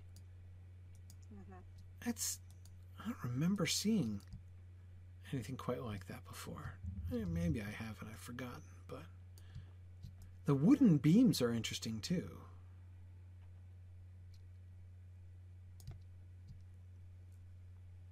And I keep thinking that there are runes around the arch. It's not. It's just weathered stone, I think, but it's weathered stone.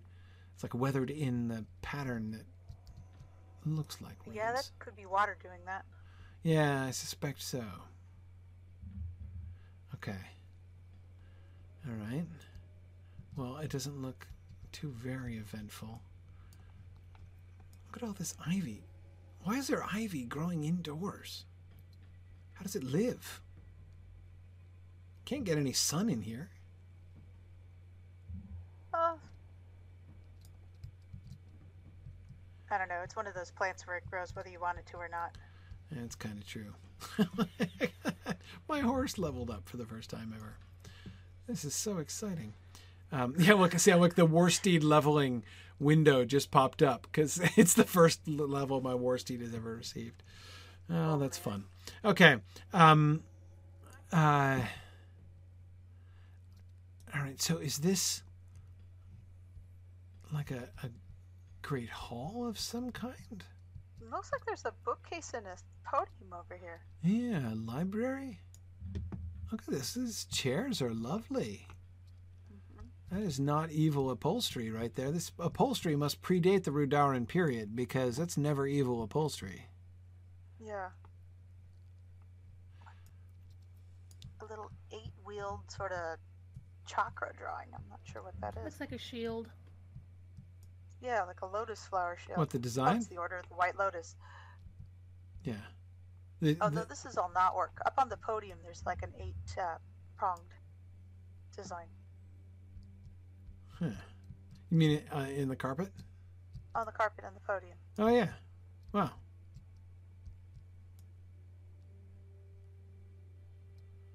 It does uh, give rise to my theories that this was a merchant outpost before it was a military outpost. Or after, you know, because I mean, especially with the fall of Rudaur. I mean, the fall of Rudaur was some time ago, and yeah, this this upholstery would have rotted away. It was uh, yeah. Look, there's a chandelier still there.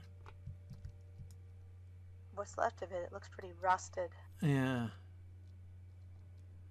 It does. The wooden beams continue to interest me. It's like not like a vaulted ceiling at all.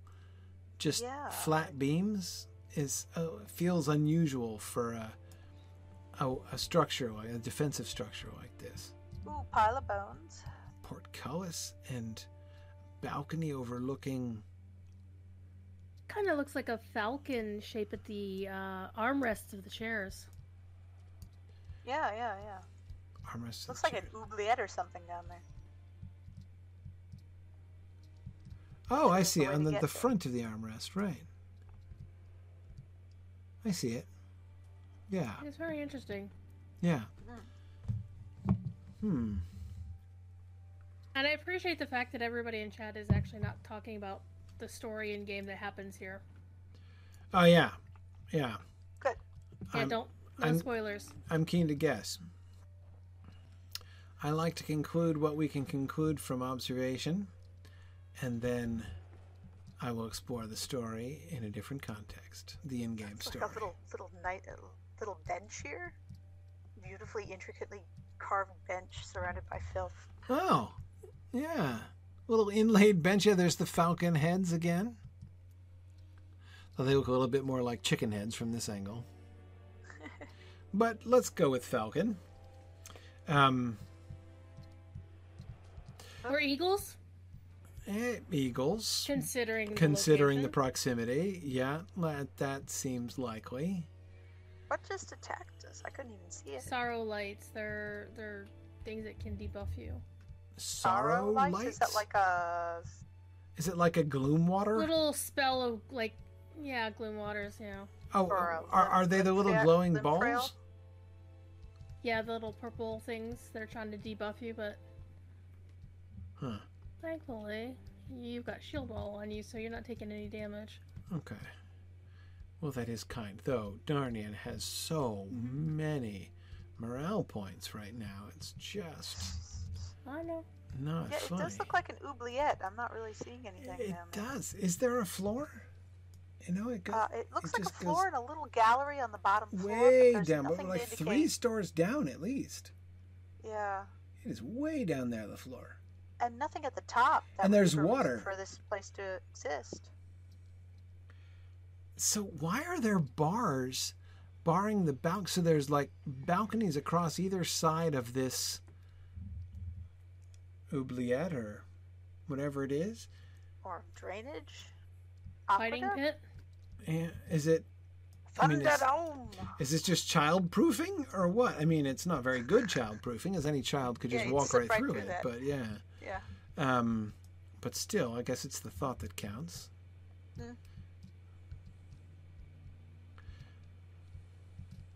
Though I don't suppose I would want to say to new parents that it was only the thought that counted when it came to child proofing. But um, oh, look, this model has bookcases on the front too. Oh yeah. No, the other one did too. If I Did it? Maybe I just didn't Yeah, they're all empty though. So Look at looked good all it. this shelving, but yes, no books. It's like IKEA. I wonder what his Swedish name would be. Klarna, Swedish for smoother shopping. Another one of those benches. None of the doors are functional. Oh, something glowing. Oh, what, the paper on the floor? Yeah, it's one of the lost Yep. lores. Lost Lore of the Ah. Veils. There we go. Somewhere yet he lurks and lingers, scrabbling with his scabby fingers neath forest dark or dusky hill. Old mad Ub, he hungers still.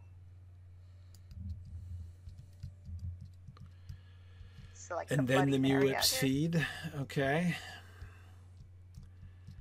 Uh, and the Mulips feed.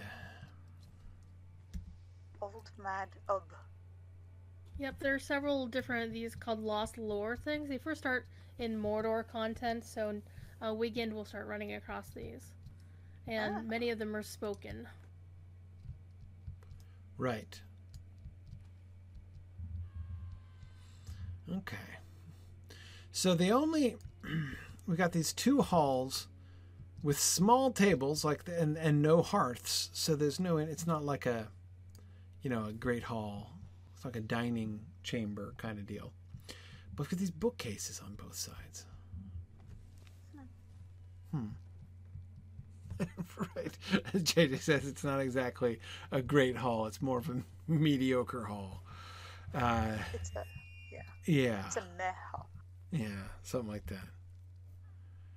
It, it looks like a it looks like a just a collection of lore, but for the they're they're obviously not trying to give any comfort more than the books themselves. This is for Right. people who enjoy readings, whether there's a fire or not. All those purple balls are scary looking. I hadn't seen one before. Um, hmm. Okay. Well, no other indications to. Though I tend to think that these bookcases are new. My theory, as you said, Merchant Outpost, my theory is that after the fall of Rudaur, you know, which was after all like a thousand years ago. Um, after the fall of Rudaur, there was um, there was uh,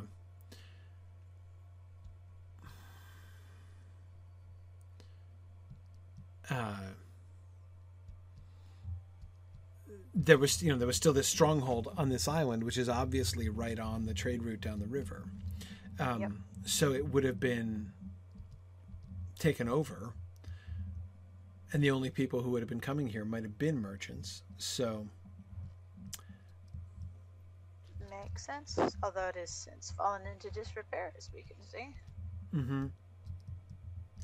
And they were like, hey, look, a perfectly good stronghold. Yeah, it's And uh, JJ saying the raised area in front of the bookcases puts me in mind of auctions. You, you could hold auctions in these rooms. Oh yeah, and that'd be the very thing if you just got a shipment of stuff in. Yeah. And as you pointed out last time, this is the perfect crux between elven and human and dwarf nations. Right. Right. Yeah. Yeah. No, that's. I think that's because this this wood all looks too fresh. I mean, look at the look at the weathering of the beams in the ceiling by contrast to the Yeah. you know the neatness of the wood here. It's just. I think the wood is substantially more recent. So intricate. Yeah. It's definitely for show. So, somebody building this is definitely like, uh, let's show how many good craftsmen we can get to make these auction tables. Yeah. Yeah, exactly. No, I think it must be. Okay. Oh man, I finally got to look at these uh, dark balls. They look like they look like Gengar from Pokemon. Pokemon. I said it looked. Yeah, and this one only has the one. You're right, this one does have the shelves in front of it. I just didn't notice them. From straight on, you don't see them as much. From an angle, they're more Yeah, it's, it's there's a lot of filth and fog in the way. Yes. Yeah, no, I think that's what must be. And they didn't live here, like the merchants didn't dwell here. It's a big enough place to have. I mean, there's definitely there's definitely enough room in here where there could have been living quarters, but Could have been. if so, it's it's not in any area we can get to. That's where we came in. Yeah. Oh. The door handles are like the other ones, but in much better shape. Hmm.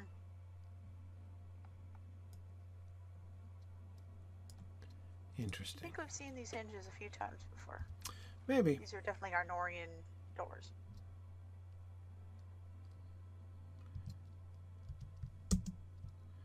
Maybe. Okay. Well, it's starting to get late. Let's let's head. Now that I don't have to worry so much about dying all the time, maybe we can just head quickly over to the dig site. I want to see if we can see if there is any. Well, so okay, so here's one question. Um, I don't suppose Saruman is in like a, an Indiana Jones situation, is he? Well, yeah, I made the joke actually with the with, with the big uh, ham-fisted uh, digging into the quarry over there. They use a bulldozer to find a china cup. Right. No, but I was thinking about you know them about digging in the wrong place. Um, are we sure that he's digging in the right place? Um, Well, obviously not because he doesn't get the ring. well, he's. I mean, it's like that's a you know a you know barn door situation as much as anything else. But um, I guess we could just swim downriver from here. Kind of It's It's a long swim. It's a long swim. yeah, it's a, yeah. That's I that's, that's it's crossing easier state anyway, overland. yeah. Yeah, it would be quicker overland. Change my mind. Also, I think the the speed of the river picks up quite a bit. Well, which you'd think would make it more efficient. But um, that is so. What I'm asking is, we do suppose that he did in fact find the site where Isildur. Well, yes, we know he did because we know that he found his bones, Isildur's Yes. bones.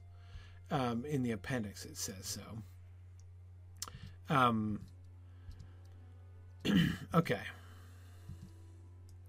And so, presumably, therefore, we can safely conclude that the dig site is, in fact, on the very place where Isildur was killed.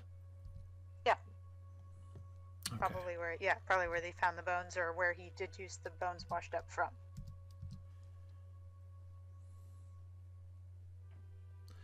All right. So.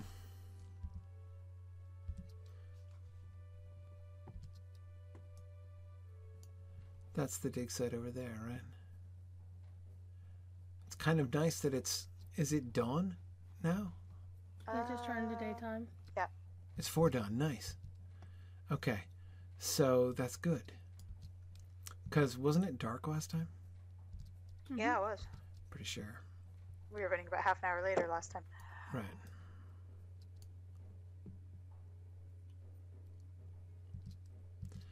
All right. Yeah, so let's um let's just see what I'm wanting to do. I'm wanting to kind of get the lay of the land over there a little bit and try to reconstruct the actual like the the battle and the situation. It's going to be hard because obviously their excavation will have disrupted the terrain very significantly. yeah. And it was like some 3,000 years ago on a riverbed, so, you know, there's lots of reason to think that. Um, this is probably good a place as any to cross over, right? Yeah, I suppose. We already kind of went further south of the excavation. Okay, well, now that it's daytime and I can actually see, let's think about this here. Sveinholg, I was afraid there were going to be pigs. Um, uh, okay. Whoa. Narnia went under completely there for a second. Whoa! All the bosses are chasing after us too. Ever seen a The boss pigs? giant spider? Whoa, a swimming giant spider. Yeah, don't don't stop. Keep going. Well, that's it's kind of it's kind of cute. That was disturbing.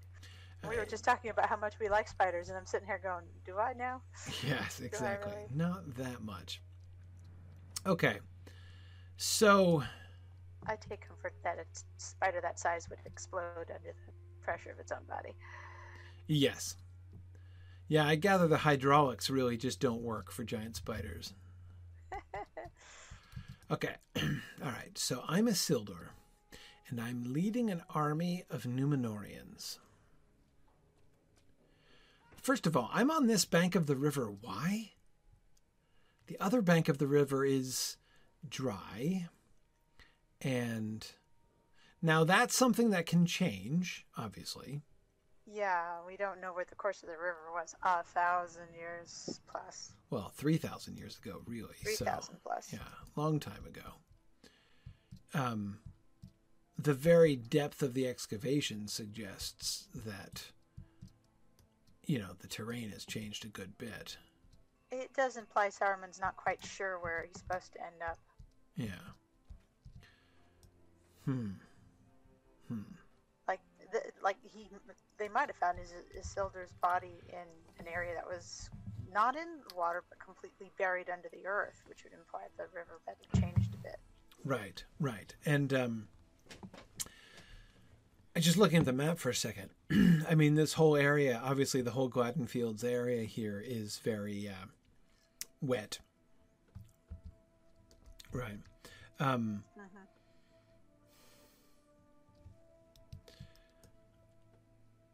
so I'm looking. I mean, obviously, uh, what I'm doing is I'm looking around at like elements of the landscape, which would certainly, definitely have been here three thousand years ago, like those stone hills over there. Yeah, those would have been there. My big question is whether this series of marsh, marshy bogs and stuff like that was not once a more direct river course that got broken up by oxbows and such, which Yeah. eventually bled into each other. Right, exactly. If this were if this were merely because I mean, right now the way things are, the opposite side of the river that we were just riding down would seem like the obvious terrain. You know, there's it's sort of you know shelfy, uh, you know, hill country there, so you could certainly march an army along there.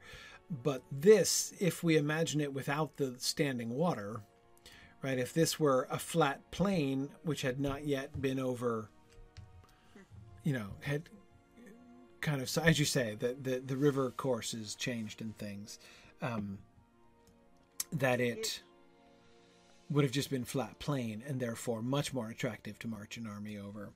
Uh, and as JJ says, Lothlorien and the mountain pass to Rivendell were both on this side of the river.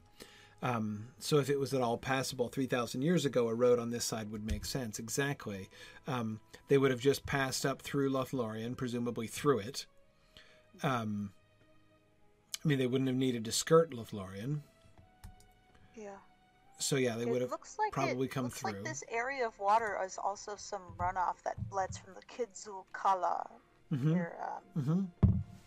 Mi- in the Misty Mountains. There's a there's a little uh, lake that leads from a, uh, a glacier stream uh, away Right. to the west. And I wonder even the extent to which that lake is newer. hmm Yeah, and all these islands in the middle implied that the the, the water of the river, as as young rivers are, was much more twisty and curvy. Mm-hmm.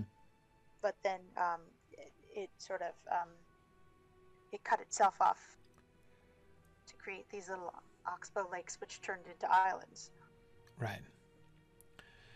Okay, so you're a Isildur and you're marching down with your army on, let's call it a flat, dry plain that is crossed by the river here, right? You know, by the tributary that comes out. Um, and that's where you're attacked. So the orcs attack you. Now, where do the orcs come from? Mountains, I should think. From where? Misty Mountains. Aren't from the hills yeah.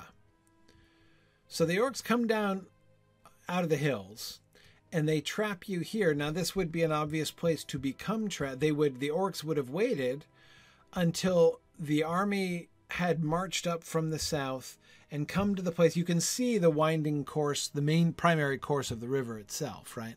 So imagining that's just a river and the rest of it's a flat plain uh, a, a dry plain the army will have marched up and come just to the point where it had to cross the river. And while Yeah. it was trapped sort of between these two rivers is when the orcs come down maybe along the uh, you know the southern bank of the river. I don't know Yeah. what the river is called, the little stream that comes down from from Kidzul Kalach, as you say. It doesn't say, but Yeah. Um, the orcs probably come down the southern bank of that river and attack them here. Um, and Yeah, JJ, yeah, I can certainly imagine they would have moved in from the south, cutting off escape to Lorien.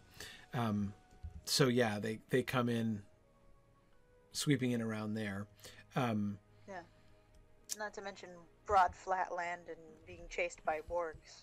Yeah, yeah. Now, I mean, this was a Numenorean army that we're talking about, so they wouldn't have been.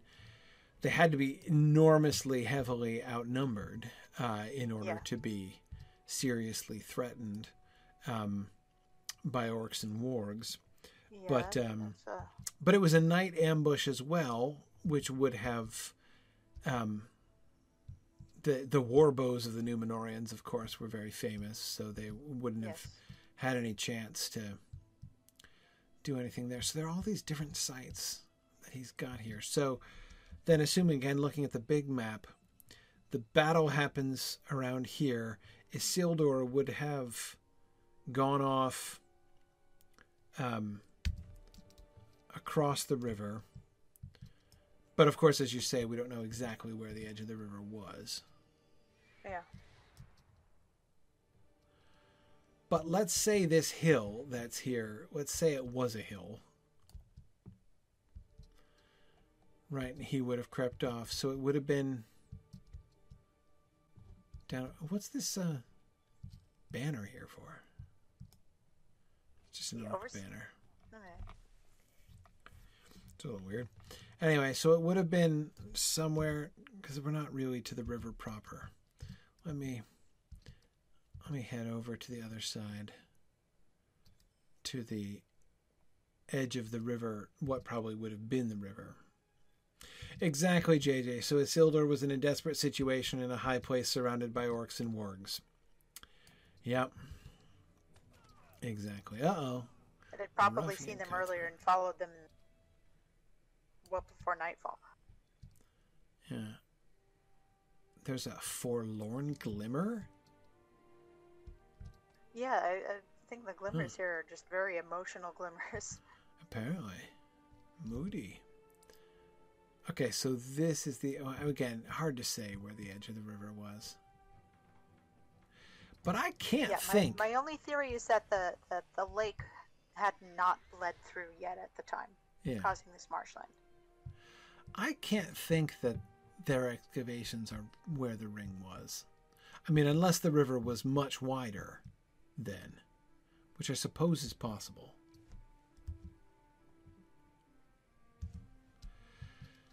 I mean, the river. Yeah, Yeah. The river would have had to be all the way. Because, I mean, for him to be shot in the reeds at the edge and then to end up way up in here. uh, let's see. Let's. Are you looking at the map right now, or? No, I'm walking up the top of the hill. This is the biggest excavation, the one that we got into last time. Um, I'm just trying to imagine that this was the edge of the river.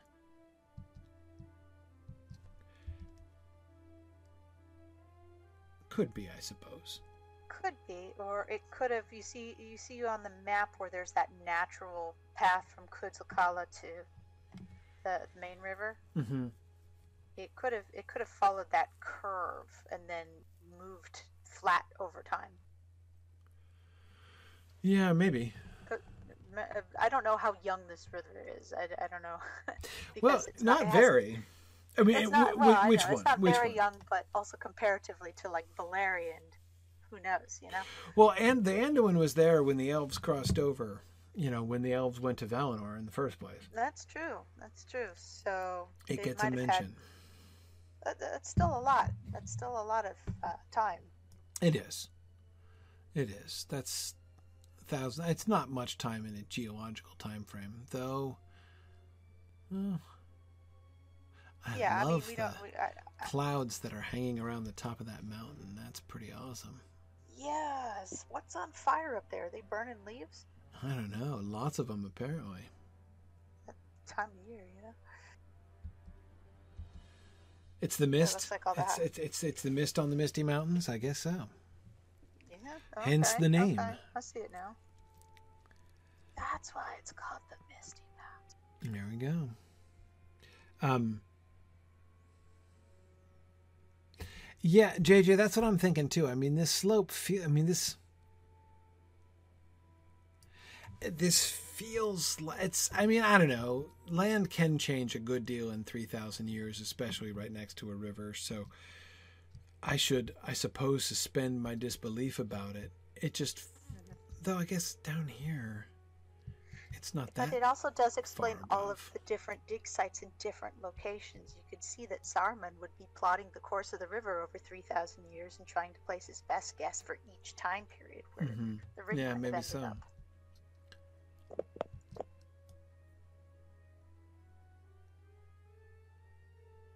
And there are hills on the other side, not the far hills on the other side, but Yeah, the only Even- difference is they're on rock and this looks definitely like packed up mud. yes. Yeah, I mean, they dig down to rock here, but. Yeah. Okay. I suppose I can believe that this might have been the plain at some point before a lot of it was washed away. So if like the level that we're standing at right now is about where the ground was, you know, the ground level of the plain 3000 years ago before this delta got all kind of carved out from it. Mm, okay. That would explain why this, the cliffs are so steep now. They would have been, it would not have been as steep back then. Right. The, the, the other side of the The other side, yeah. Yeah. Yeah. Okay. Still a little hard for me to believe that they found Isildur's bones in this quarry. Um,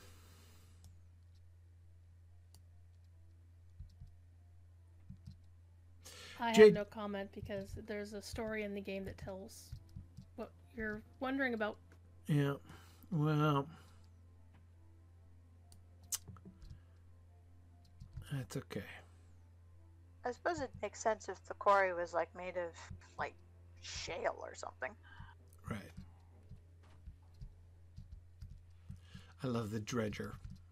Yay, level 122. Nice. Oh, a Gladden toad, huh?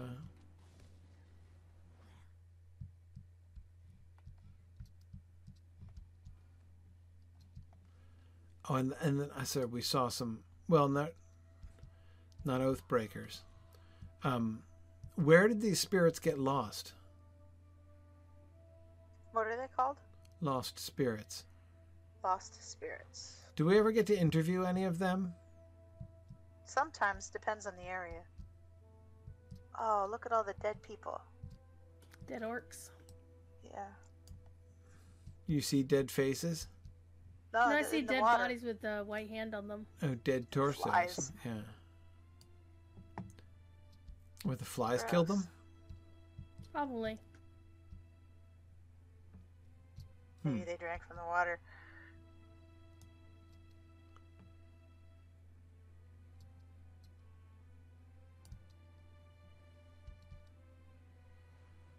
Yeah, the floating corpses do suggest it's probably not particularly potable water at this point. Not anymore, anyway. Yeah, exactly. See now, here's some. Then again, orcs are designed. Orcs are designed to uh, imbibe water that would be toxic to others. foul air and poison you're thinking of? Um, okay. Considering the state of the bodies, they're fairly recent kills, though. Right, exactly. Yeah, yeah. But, okay. Okay. So I'm just looking at the rocks over here, which of course are kind of interesting from a thinking about runoff and the terrain here.